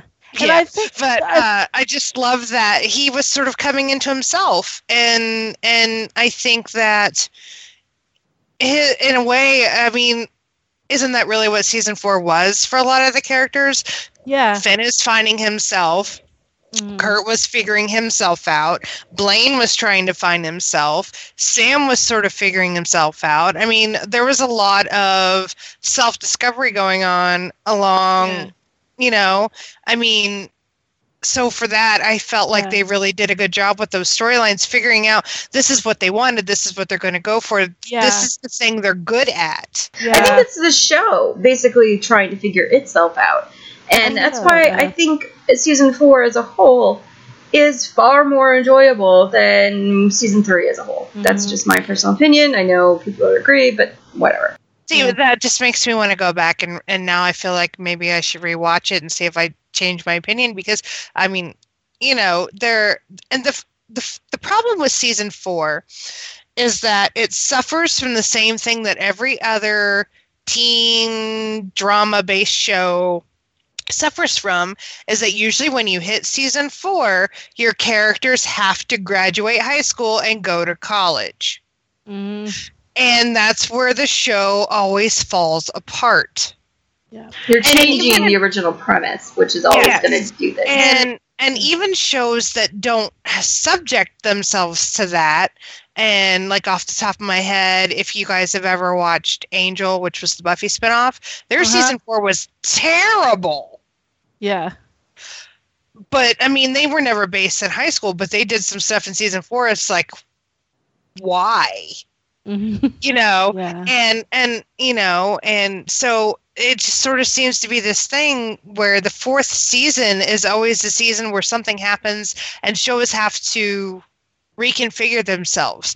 And It's usually the, the middle season, somewhere, if you're not ending your show by season six, it's usually seasons four, or five, or six where things change and it's always Uh-huh. awkward. And I mean, you can have some and really some great shows laughs. do it well, but some shows just do not. That that seems to always be the season where you have to find your foot again, and I think that they struggled a little bit, but they did eventually figure it out. Yeah, I think good long running shows, um, shelf lives are usually between six and eight years. Yeah, I don't know. Season four is the bad luck season for every show. I'm trying to feel not. I mean, Lost actually, their season four was really good. So Was that's yeah. I still maintain we should just like do a Lost podcast where I've never seen it. You've never I've seen never it. seen it. You've never I've seen never Lost. seen. I've seen. I've seen about the first fifteen minutes of the pilot. oh no. Okay. Well, do you like sci-fi shows? I mean, I like some, yeah. Okay. I mean, this is like a Um, I mean, sci-fi I watched- drama. It's not like totally like Yeah, space I stuff. watched. uh I'm trying to think. Like, I watched The Walking Dead. Now I got hooked on that, and then I watch. uh I mean, hell, I watched Alias, and that show had some serious sci-fi. Well, I mean, if you like on it. Alias, then it's J.J. Abrams. is the same thing. I know it is. So, season four. Season four. Growing okay, Pains. So, um, actually, Winter Showcase. So, talking about the Winter Showcase, jumping back into this, we have the first part of it where um, it's Rachel doing her part of the showcase, and the only thing I really want to pick out of this is that she's talking to Brody, and Kurt's like, "Well, sorry to interrupt this part of the rom com, but you know, you need to get yourself out on stage." Mm. that was so good. Yeah. And can I, I just say that I loved that they chose. I cannot remember where this theater is. It's like a Disney, the Disney theater, Disney something or another. Oh, the this Disney room that they're in, Hall, it's yeah, the concert hall. The Disney concert Yeah. hall. That's what it is. It's so gorgeous Yeah. in there, and Mhm. just the way, like the whole scene, the way it's lit, the way, that, like the music, the way everything is done in this scene, like you know, Yeah. let Rachel have that power ballad, man. I am feeling it. You know what's funny? Mhm. I, I think, as everybody on the podcast knows, I'm not the biggest Rachel fan because of the, you know, and there are there are quirks of Lea Michele's voice that sometimes bother me. But these two songs, she does very well. I think these are two really, Well, really good second songs. song is is from the season two Glee Christmas album. Is it? I thought it was just for this one. I didn't know they did it in season two. Nope, she did not record that song for this episode. They already had it from this. It's um one of the songs that she does on the the season two Christmas album. They just wanted her Yep. to sing a second song instead of having her record another song. They just took a recording they already had and and did it. Oh. Oh, interesting. So um yeah, so uh that song had already been out for like a year. And can I just talk Mhm. about how that's her favorite Christmas song while she's being Jewish? that is funny. She sings "Oh Holy Night," which is about Jesus being Yeah. born. While being Jewish. I don't think. Yeah. You know, we need to write being Jewish right up there with college applications. I and And vegetarianism. being a vegetarian. I mean, I don't know. At what point, you know? I will say though, it, going back really quick to the phone call in in Thanksgiving when Kurt said that when he comes home they can go ice skating on the Auglaize River. hmm Somebody looked that up because the Auglaize River is is right there by Lima. Now, why would they do that and not figure things out about college admissions? That doesn't make sense to me. But good for them. It's the one time they were correct about the Ohio geography. That's really funny. Mm. Somebody Googled that. Somebody bothered to look that up. Can't be bothered to look anything else up. Oh yeah. But man, we fucked that obscure river name right there off. They, off they the can't internet. seem to be bothered to notice that it's a thousand miles between Lima and New York, but you know, Whatever. whatever. And that you just- can't actually take a train there from here. No, you can't. I mean, you can, but it'd be above ground. Yeah. But it's it's like I mean I've driven before. It's six to seven hours if you drive really fast. Um, so yeah, jeez, whatever. Anyway, Anyway, we're getting way off topic. There's one question I wanted to ask. There's Mm. There's one question I wanted to ask you both about after Carmen, you know, asks about you know the sets up you know Kurt having this uh, this audition slash solo for the winners showcase. Um, that talk between Kurt and Rachel, you know, outside when he, you know, he's all nervous, and she's trying to give him like a little pep talk. So Mhm. I just curious what you what you both thought about that conversation. Oh, the stuff with Rachel outside of um, after Carmen. Yeah, when, she says he's going to audition and, and gives him a minute to go get himself together, and they're in the hallway and he's flipping out. Mhm. yeah, yeah. I, I just wanted to. I'm just curious what you thought about that. Sure. Um, well, first of all, I do need to note mention that during Rachel's song, um, Kurt's like blissfully like, "Oh, she's so lovely," and Carmen keeps shooting him looks. So apparently, she probably Doesn't he like get a little emotional while she's singing? Yes. Yeah, I think. And he I does, feel he like, does. uh, see, I feel like she's looking at him and she sees how emotional he's gotten just by listening to her sing. And like maybe this is the perfect moment to draw that really, Yeah. that vulnerability, that emotionalness out of him for a performance. Yeah, that makes sense. point. I didn't. I didn't connect that, but yeah, definitely that makes sense. I think this is one of the few times Rachel is actually being a pretty good friend to Kurt. Kurt's out there, he's freaking out. Rachel, she's kind of she's done her thing, she's on this mm-hmm. high, and she's like, you know, she's already Kurt can, you know, come join me and all this stuff, and she's kind of you know, she's very she's always on his side. And despite the fact that she drives me crazy sometimes. She I do think she always has Kurt's best interests in mind. And you know, he's freaking out. He's or like, what well, she thinks are Kurt's best interests, that's a whether good or not clarification. Kurt would agree if they're in his Mhm. best interests. No, I, that's a good clarification. But I Mm-hmm. think in this point, he starts naming off all of these numbers that are showy or they're too not appro- they're just not appropriate or and and Rachel tells him, look, you know, one of my favorite performances of yours was, um, you know, I want to hold your hand when he sang it for his Which dad. I loved that she said that because that was one Yeah. of the worst moments of his life. Mhm. And that's actually the episode where they really started to get close and become good friends. Right. And so, and there was also a moment where he was being Or in- well, right after that, I guess. Right. Um, it was also that in grilled Mhm. cheeses. That was one of the few moments that he was being very publicly emotionally honest about what was going on in his life.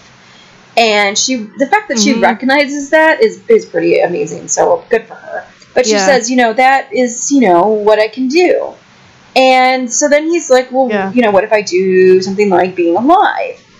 And she Which says, just Yeah. cracks me up because it's on the list of songs that Carmen said she never wants you know, but I think hear at audition.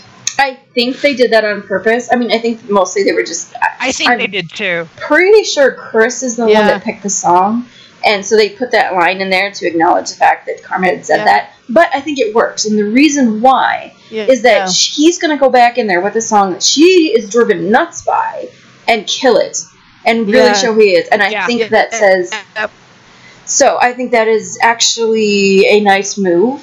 Um, normally, if you're going to audition and you know the performer or the the And you already know it's a song she can't stand. Why Yeah. are you going to do it? don't do it. But in this instance, I Yeah. think it really, really works for, for in his favor almost because now you know he's putting it all on the line. I'm going to take something that you are just used to hearing people sing mediocrely. I just made up a word, whatever, and um, I'm going to kill it. so You made it now. Yeah. Uh, you made it now an adjective. That's okay. that's I, I don't. Yeah. I'm just so bad with words. I'm going to be a writer someday, guys. Same. You know that the point in the com- the co- the point in the conversation that really stood out to me was when he said, "Well, after she says that, she says, well, I would be, I did that because my dad was in the hospital and I was dedicating it to him and everything, and so who do I dedicate it to?" And then when she says yourself, I mean that was uh that was that stood up That Mhm. was a moment that That is Right. probably one of the best pieces of advice that's ever right. Come out of her mouth about anything. Exactly. And it it's a I mean, Yep. God love Rachel for what she is because I don't hate her. I don't always like her, but I don't hate her. Mhm.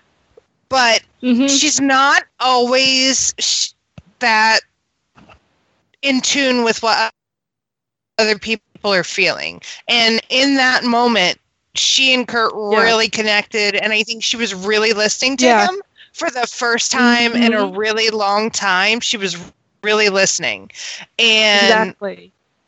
they really reached a point in that conversation where you know and and and yet this advice is also perfectly in tune with her let's be independent let's be grown-ups let's cut all ties you know do it for yourself yeah. which is is interesting Yeah. Um, Yeah. Well, and it added on to that. I mean, Kurt's always been a relatively independent character, but to you know, the whole point is that he looks with him within himself and feels all of these emotions, Mhm. and this is going to be Yeah. you know your triumphant moment. You do this for you because you can, and you do this to express how Yeah. you feel about things, and and we'll get into it in a second, but. Being alive and comfortiness. I mean, yes, it is a, a big part of this song is about Blaine, but it is about himself, and it is about the entire story that he's been given up to this point. how he it's it's it's about blaine but it's not about blaine specifically it's about he feels about Yeah. blaine and his dad and and Yeah. his life it's kurt Yeah. finally emoting about something where you know we spent all season because i remember people going but i don't know how he feels about this and this is the scene where we get that Yeah. no, no, Kurt doesn't Yeah. have. it does. I don't believe he has any solos. Up I mean, Kurt. This is now we're into Kurt doesn't really sing much anymore, but this is his one big solo of season four. I don't really count "Bring Him Home." Um, that's just a different thing we'll talk about when we get there. And later on in Wonderful, um, the one for his dad is for his dad, but this is Kurt's big solo for himself in this season. Mm. So, Connie, did we kind of did you have a question about that scene, or did we answer your your question okay, or about the Rachel No, no, stuff? you, you, you Okay. answered my question. Yeah, you answered my question. Yeah, I thought, I mean, I, I do agree. I thought that there was the one point where they really connected and that, you know, they they saw eye to eye on things and that Rachel really gave um, Kurt some great advice, which I think moment laid the groundwork for him going out. Yeah. yeah i just it's a moment where i remember why they're friends Yes. Yep. So- Yeah. Yep. All right. So, um, talking about being alive, and I have quite a few notes. I'm sure you guys do too. Um, I want to kick this off with Hi, I'm Kurt Hummel, and I'll be auditioning for the role of NYADA student, which is a really funny line to me, anyway. Well, and it's it's a line that's consistent with his character because you know, hi, I'm Kurt Hummel, and I'm going to be auditioning for the role of kicker. Yeah. yeah. You know, and he said it a couple of other times, but it's it's basically something he goes back to when he's feeling kind of awkward. Mm-hmm. Um, he is nervous. Um, I, he plays with his hands. It's kind of a Kurt trait to play with his hands when he gets super nervous, and and it's something Yes. that Chris has been really. Um, he was really good about being consistent about because um, he just sits there and he fidgets, and um, yeah, Well, and and w- with Chris, he said unfortunately he was so good at some of Kurt's mannerisms that he's kind of adopted them. so Yeah. Yeah.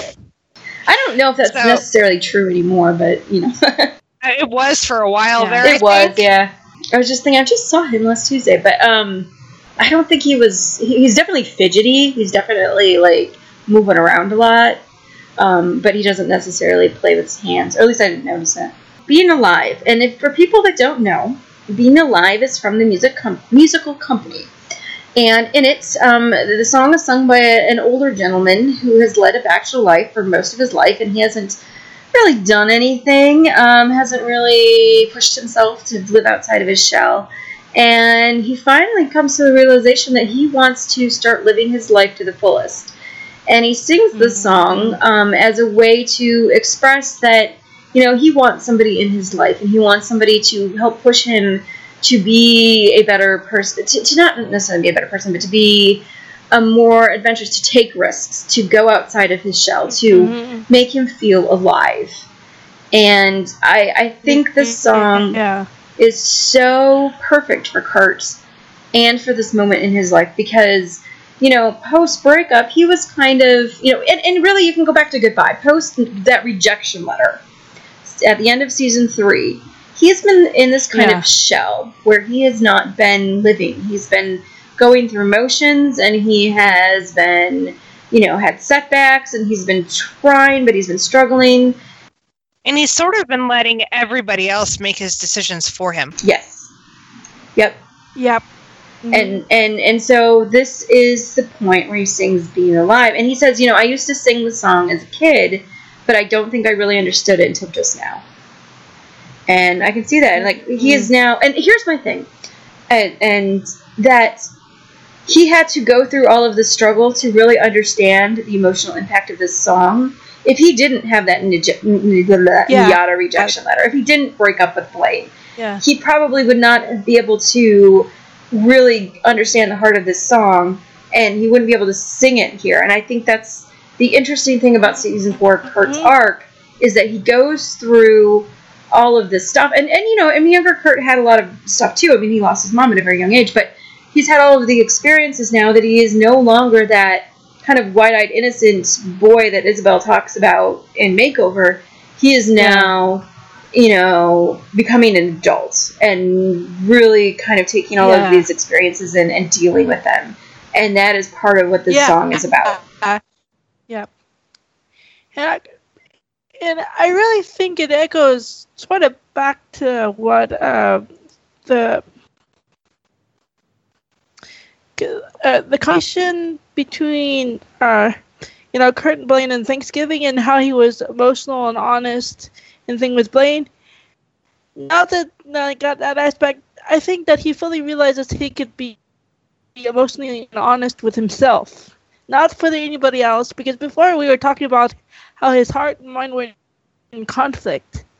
And now i think that now this is the point where this is really you know he's t- taking ownership of all of it. I mean his heart and mind are in one place now now that he's gone through all this stuff. And this is what i think that makes the song choice in the moment so powerful on a personal standpoint. Mm-hmm. Absolutely. It's like he finally let himself feel something, Yeah. mm-hmm and now he's feeling everything. yes Yep. And this is like the culmination And- of that. Exactly. Yeah, I think so. And and uh, one thing I put, one thing that really struck me was how they framed the whole setup of the song. I mean, you could really see, you know, you could really see it, it focused on him, and, and he sort of loses himself.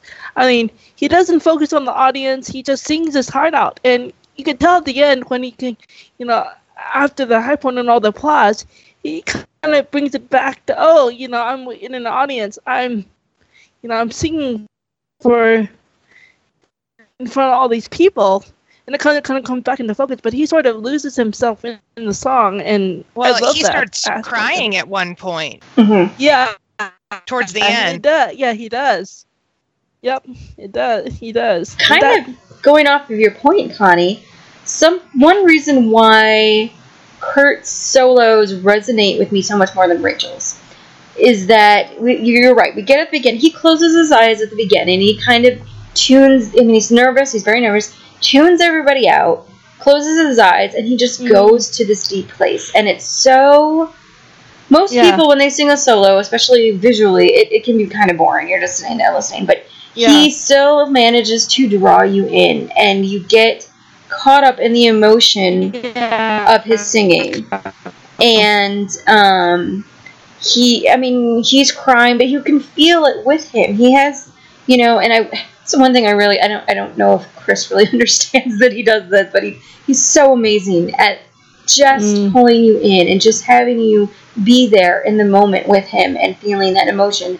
He is able, Chris is able to act so well through song that it's something that I, Mhm. you know, please don't send hate mail. I don't think Lea Michele encompasses as much through Rachel Berry. I just don't see it. Um, so this one, uh, taking comparisons away and just focusing on just Kurt, it's just so deeply emotional. You do it's for the first time he is really singing about how he feels because he is always mm-hmm. closed off and and mm-hmm. you're right as he comes out of it he wakes up and he's a little bit startled and it's kind of you know everybody's looking at Yeah. me you know oh my gosh type thing so Yep. That's even like talking that conversation with him that he went to that, you know, regardless of what we think about her opinion. I mean, he went to that deep emotional place and made himself vulnerable mhm. to that. Yeah. I kind of, cause there's a couple more points I want to make about it. Um, first of all, Oh. I kind of see it as a an um, a response in some ways to my dark side.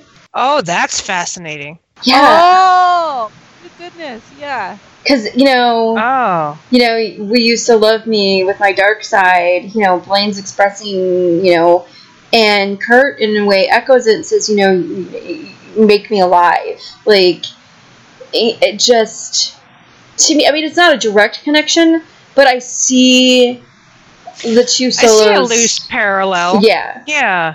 Yeah. It's it's very Yeah. much um they're both they're songs that are both requesting the same thing hmm in in, in different ways. Cuz Blaine's song is definitely all about I'm regretting my choices. Can you love me despite all my bad choices?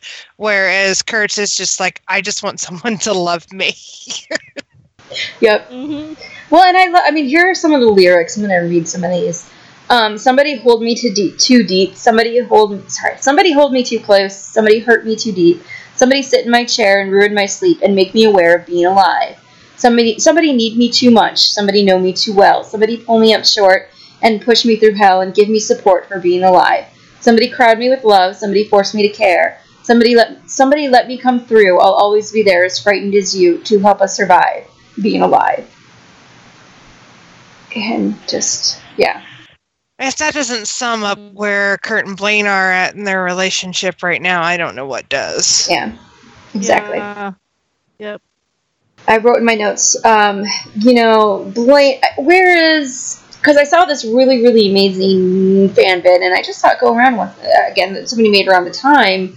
It is about you know his dad. It is about rachel. It is about Karofsky. it is about all of you know finn. It is about all of these other people that have had an impact but a lot of it is also Blaine, and a lot of it is that no one can really quite make Kurt come alive like Blaine does, and no one really can mm-hmm. hurt Kurt as much as Blaine can, and you know it's it's very much the way like, I- I- another parallel to Mark my, the way Mark, my dark God I can't talk today. The way Dark Side was with Blaine, where a lot of this textual is you know I, Blaine is singing about I just want people to love me, even though there's this dark side. I think it's the same, and, and how that is, you know, a question to Kurt. I think this is in turn, you know, I need somebody to help me be alive, and that is, you know, a response to Blaine. So that's just Yeah. my interpretation of it. Um, so yeah, I have never put that together before, but I, I think Yeah. I agree with you. And, and it's for a show that doesn't do subtlety, that is very subtle. hmm I don't even know if that's what it was going for. I do think this was definitely. No, but I think that it's a meta that works. Thank you. Yeah, it does. Yep. I Maybe do, the reason why it's so subtle is because they didn't mean to do it. Yeah, no, I'm sure it is. I really don't think it was something. I I even argue that Dark Side was not really supposed to be all about Kurt either. I think it was just Blaine and and, and how he was feeling to was- everyone. I think it was, yeah, and I think it was really supposed to just, well, that whole episode was like, I mean, it was one of the best ones they've ever done, but that whole episode felt like it couldn't be taken seriously in some ways. But I think that I do, I think actually I agree in that sense. I don't know if they meant to do it, but it, it- that parallel is there. It, yeah, it definitely works. It it totally works. So That's how I always see it. Um, but I, I just this other thing that comes out of this. I mean, we have Kurt being open and emotional and vulnerable, and but he really starts. To, he really takes the song to heart because once we get into the second half of the season, what we see is Kurt trying to be alive and trying to. I mean, that is you know he goes and he asks Adam out. He goes and he does what little you know later on in season five you know he's going to go and and do all the things that he does then and and a lot of this is okay you know i haven't been alive to this point i'm going to go live my life and be alive yeah, so yep. There's that the one other thing i want to say about this is that just from a vocal performance point of view um, it lets Chris and Kurt be in their lower register a little bit more because it is a male song that he's singing. And it is a glorious, glorious Yeah. thing. I, I know It there are. Yes. I know there are people that really love his high register, and I'm not knocking that because he's got and he can do some amazing things. But um, I, I, love, love, everything he does, but I do love that this is a song that lets him explore that lower register because it is just as gorgeous Yeah. as as his higher uh, pitched Yep. songs. absolutely. So Yeah. this is what I mean. I don't know if I can necessarily rank Kurt solos, but this would be in the top five probably of mine. Um, Yeah, I, I would agree with that. So much love I think for so. this too. song. Yeah. So Yep. I agree. Definitely the top, for, or one of the top for me. Mm. hmm I I just think that everything, the way you know, obviously, like I said, the setting that they're in, the way it was, is his emotional, his vulnerability, his state of mind, everything just sort of really worked in that moment, and it's just it's kind of a breathtaking performance. You know, I. I there might have been a moment where I quit breathing at one point the very first time I saw that because I was just like, I'll have you to, know to dig out Yeah. the fan video for it, and I'll tag you guys in it. i know Um, i swear i know which one you're talking I about just saw it go around i again. must So have seen it Yep. but um i just saw it go around again so uh, but it is amazing and, and it just it's only through this moment so there's not a lot of like it's not post Klaine or reconciling or anything like that it's just where kurt is up to this moment and i think you know it, it kind of works and so it's interesting it is a really interesting video um, that it, which is why i was able to bring out those parallels because i'm like oh wow you know this works on so many levels i and Yeah.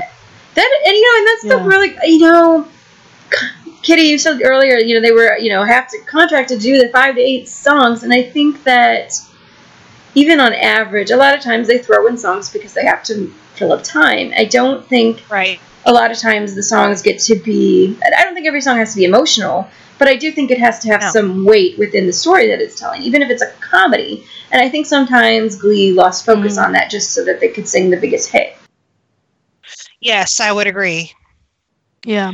gangnam style anyone yeah we kind of which i think ryan Oh, murphy God. actually just came out and said that he regrets that they they did that, yeah was it him that said that yeah that was him Oh, really? one, one of the writers I i, thought it was that. ryan i thought it was ryan because Yeah, it he's was been doing a lot of press for versace the versace miniseries coming up I didn't realize that he talked about Glee during that time. So yeah. um it's been but just- he did.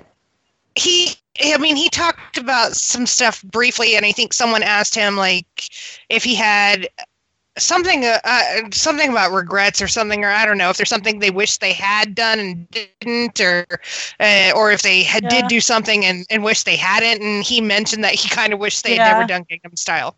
yeah Oh God. yeah we talked a lot i mean and we did talk quite a bit about that on the other podcast because that was in and, and I Thanksgiving, just think so. it's really interesting that in in that same vein that, that I wonder if there's just like lists of songs that you know it was the big hits so they did it because it was kind of almost expected for them to and now he kind of wishes you know they yeah, they they did that Yeah. quite a bit, especially coming out of the summer stuff. Um, they usually try to hit on the biggest hits of the summer.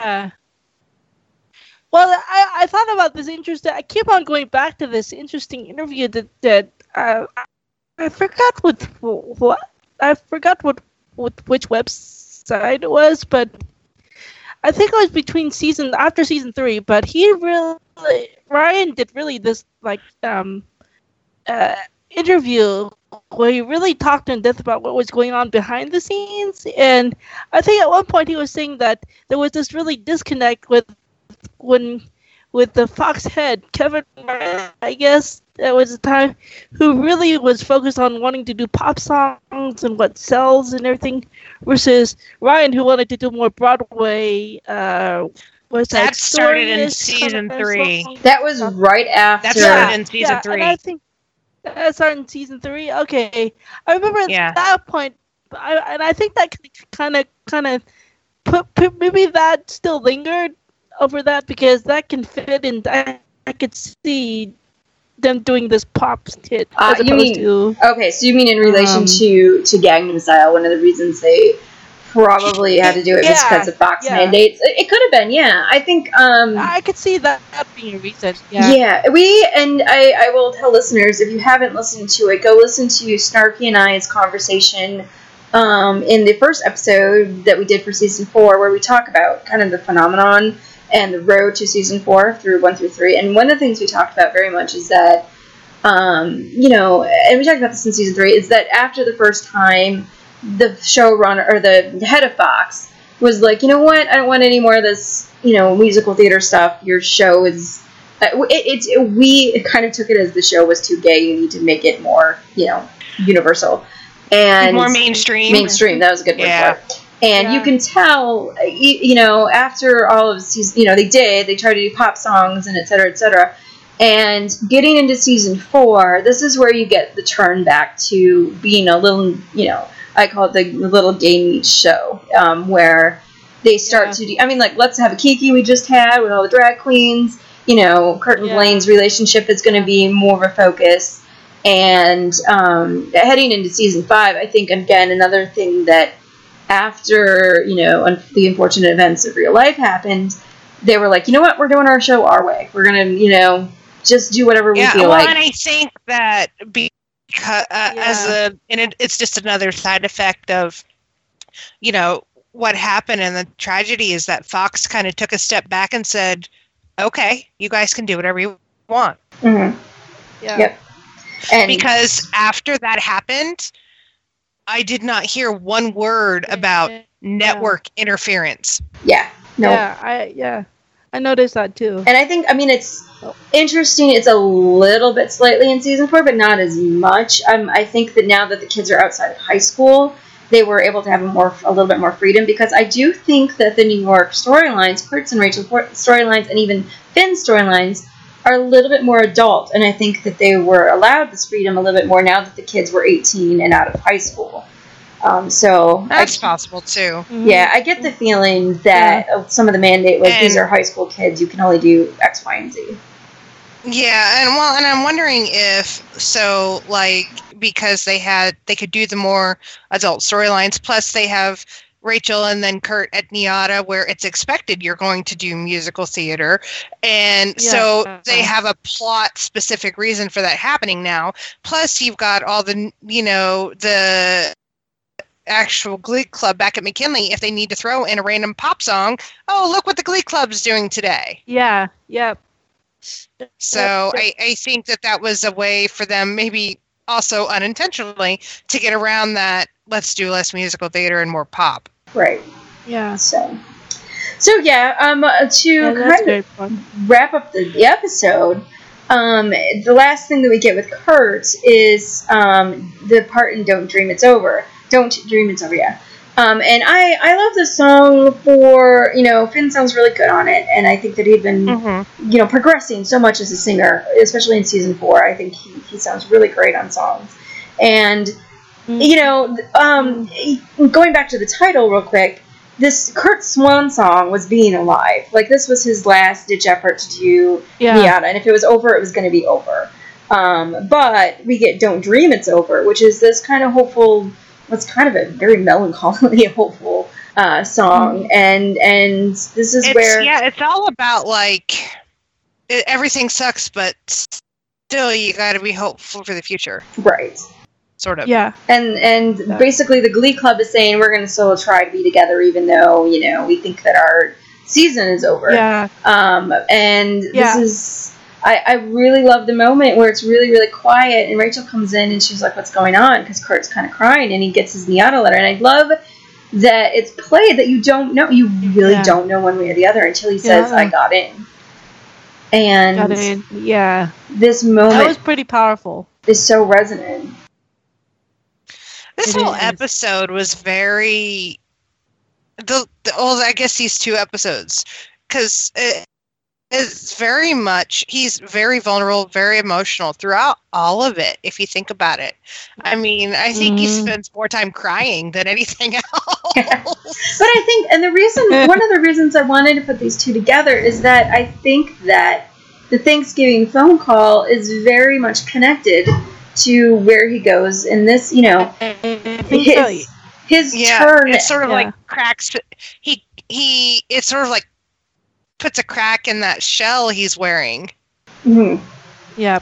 It does. Yeah. So, this is all the upswing for him. Well, So. one of the la- Yeah. one of the things, yeah, and uh, uh, and this doesn't really have to do with Kurt, but one of the things that I noticed in this episode when we were talking about Kurt's well, Kurt's moment with Rachel and how they connected with that conversation was Rachel's uh, Rachel's moment with Finn when she was talking to him on the phone and trying to give him a pep talk about what Glee Club meant. That it wasn't co- competitions, but it was the, um, but it was the, the moments that they share on the dirty. I guess like you know, that Glee Club was a way of people coming together that normally wouldn't come together, and I think that was a pretty resonant moment, and that's what led him to like write this letter to the, you know, to the kids and saying, you know, you know, come and give it another chance. So, I think that was a pretty resonant moment for Finn and for Finn, which I think is ironic because for all Rachel says, okay, this is you know we should be independent and this is our home anymore, but she keeps keeps on backing out Ken and she keeps on reflecting on the past and, and things. So I thought that was an interesting moment, but very powerful for for Finn and Rachel in that respect. Well, two And things come to mind in, in regard to that. The first is Rachel's compartmentalizing. She's trying Mm-hmm. to do the grown up thing. She's trying to be with Brody. She's trying to, you know, be a grown up. But um, Yeah. she she still holds on to a lot of these past things very deeply, but she is better than Kurt actually at cutting herself off from those feelings. Um, she's not Yeah. going to do that. She's not going to feel pain. She's going to just, you know, probably more so than Kurt in a way. She's had to do that more throughout her life. So I, I understand Mhm. that. Um, the other thing that I think Yeah. I think I mentioned this a little bit before when we were talking about the phone call, is that the Klaine phone call and the Finchel phone call had two different purposes.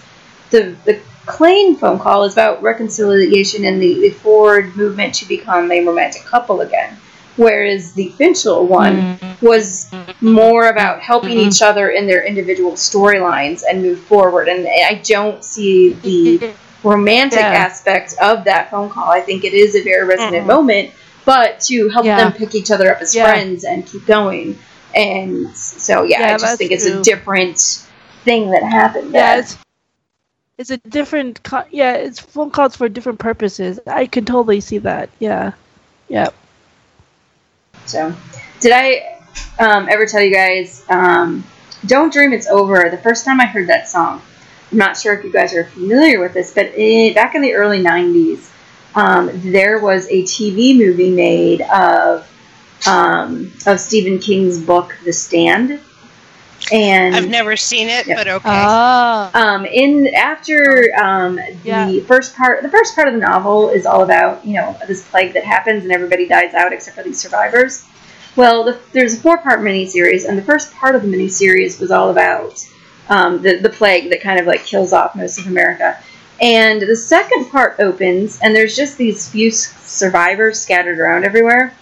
And um, it's Don't Dream It's Over plays well the camera pans over all of these dead bodies all Oh. over America. So I always think Oh, of that. jeez. I know it's disturbing. I think you can Oh, find it that moment on YouTube and, and check it out. It, it's a very it's very disturbing and effective in a Oh, lot of ways. eerie. So I've always Yeah. associated that song with massive amount of plague death, I guess. But it just as a, a past when you get past the the apocalyptic thing, you know, you keep on going is really what it is. And um, so I'm just bringing that thought over to this particular episode. that was, that's the eerie thing. Yeah.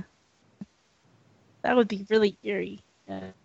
so yeah and and you know like i said when we started um, this these two episodes wrap up um, the the storylines really from the first eight nine episodes of the show i mean when we were gonna have glee actually which is kind of a standalone um, Yeah, and it's and and for what it is, it has to be a standalone because of the way that they did it. yeah it's kind of It's, funny it's definitely the it's written a very specific way. Yeah. Um, and, and I've actually done the Glee, po- the Glee Actually podcast at this point. We talked a little bit about how Klaine's story is actually the only one that gets a little bit of forward movement in it. But for the most part, it's a, it's a standalone story. And when we Yeah. come back in Sadie Hawkins, it's an entirely different show. It is just, It, it is. it feels different. The different tone tone. changes. Yeah. It does. Yeah. The first part of season four, the first half of it, is a very dark show for a while, with all the breakups and all the Yes. changes, and it's just unsure of itself. But when we come back, it's going to be the kind of bright comedy, and it's not bright yet; it's still kind of dark, but um, the comedy stuff Well, comes and back. I, I, I mean, it's completely unrelated to to Klaine, but I think that they figured out that we don't love to hate Kitty. We all just hate her. And I don't know how they did it, but Sadie Hawkins is the episode where they make her likable, and from that point on, I love her to bits. And I don't know how that happened because I hated her with a fiery vengeance before then. I think they make her a person. I think they Yeah. stop making her because think What's about so weird is they did that by making her make out with Puck. yeah. okay. How is that? How is that? I mean, that, that happened, and I'm like, wow, I really like her. Oh god. But I mean, it's it's part of that. The old crew and the new crew have stories together. They're all interacting together. Um, they are not, and and even, I mean, think about. I don't. I didn't like early Santana. I didn't. I really didn't like early Quinn. Um, so True. it just takes some time for them to. Some. I think that Ryan Murphy and Co.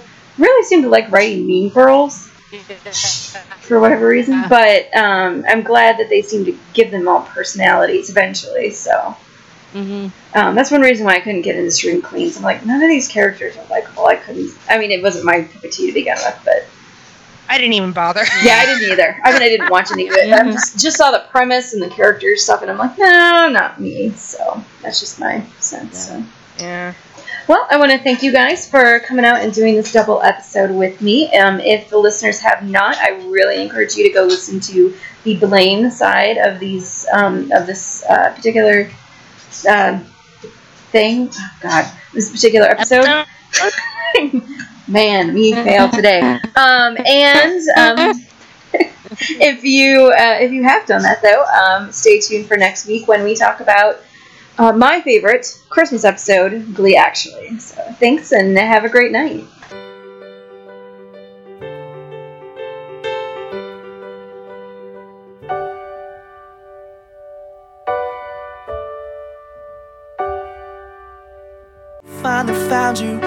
My missing puzzle piece. I'm complete. I was just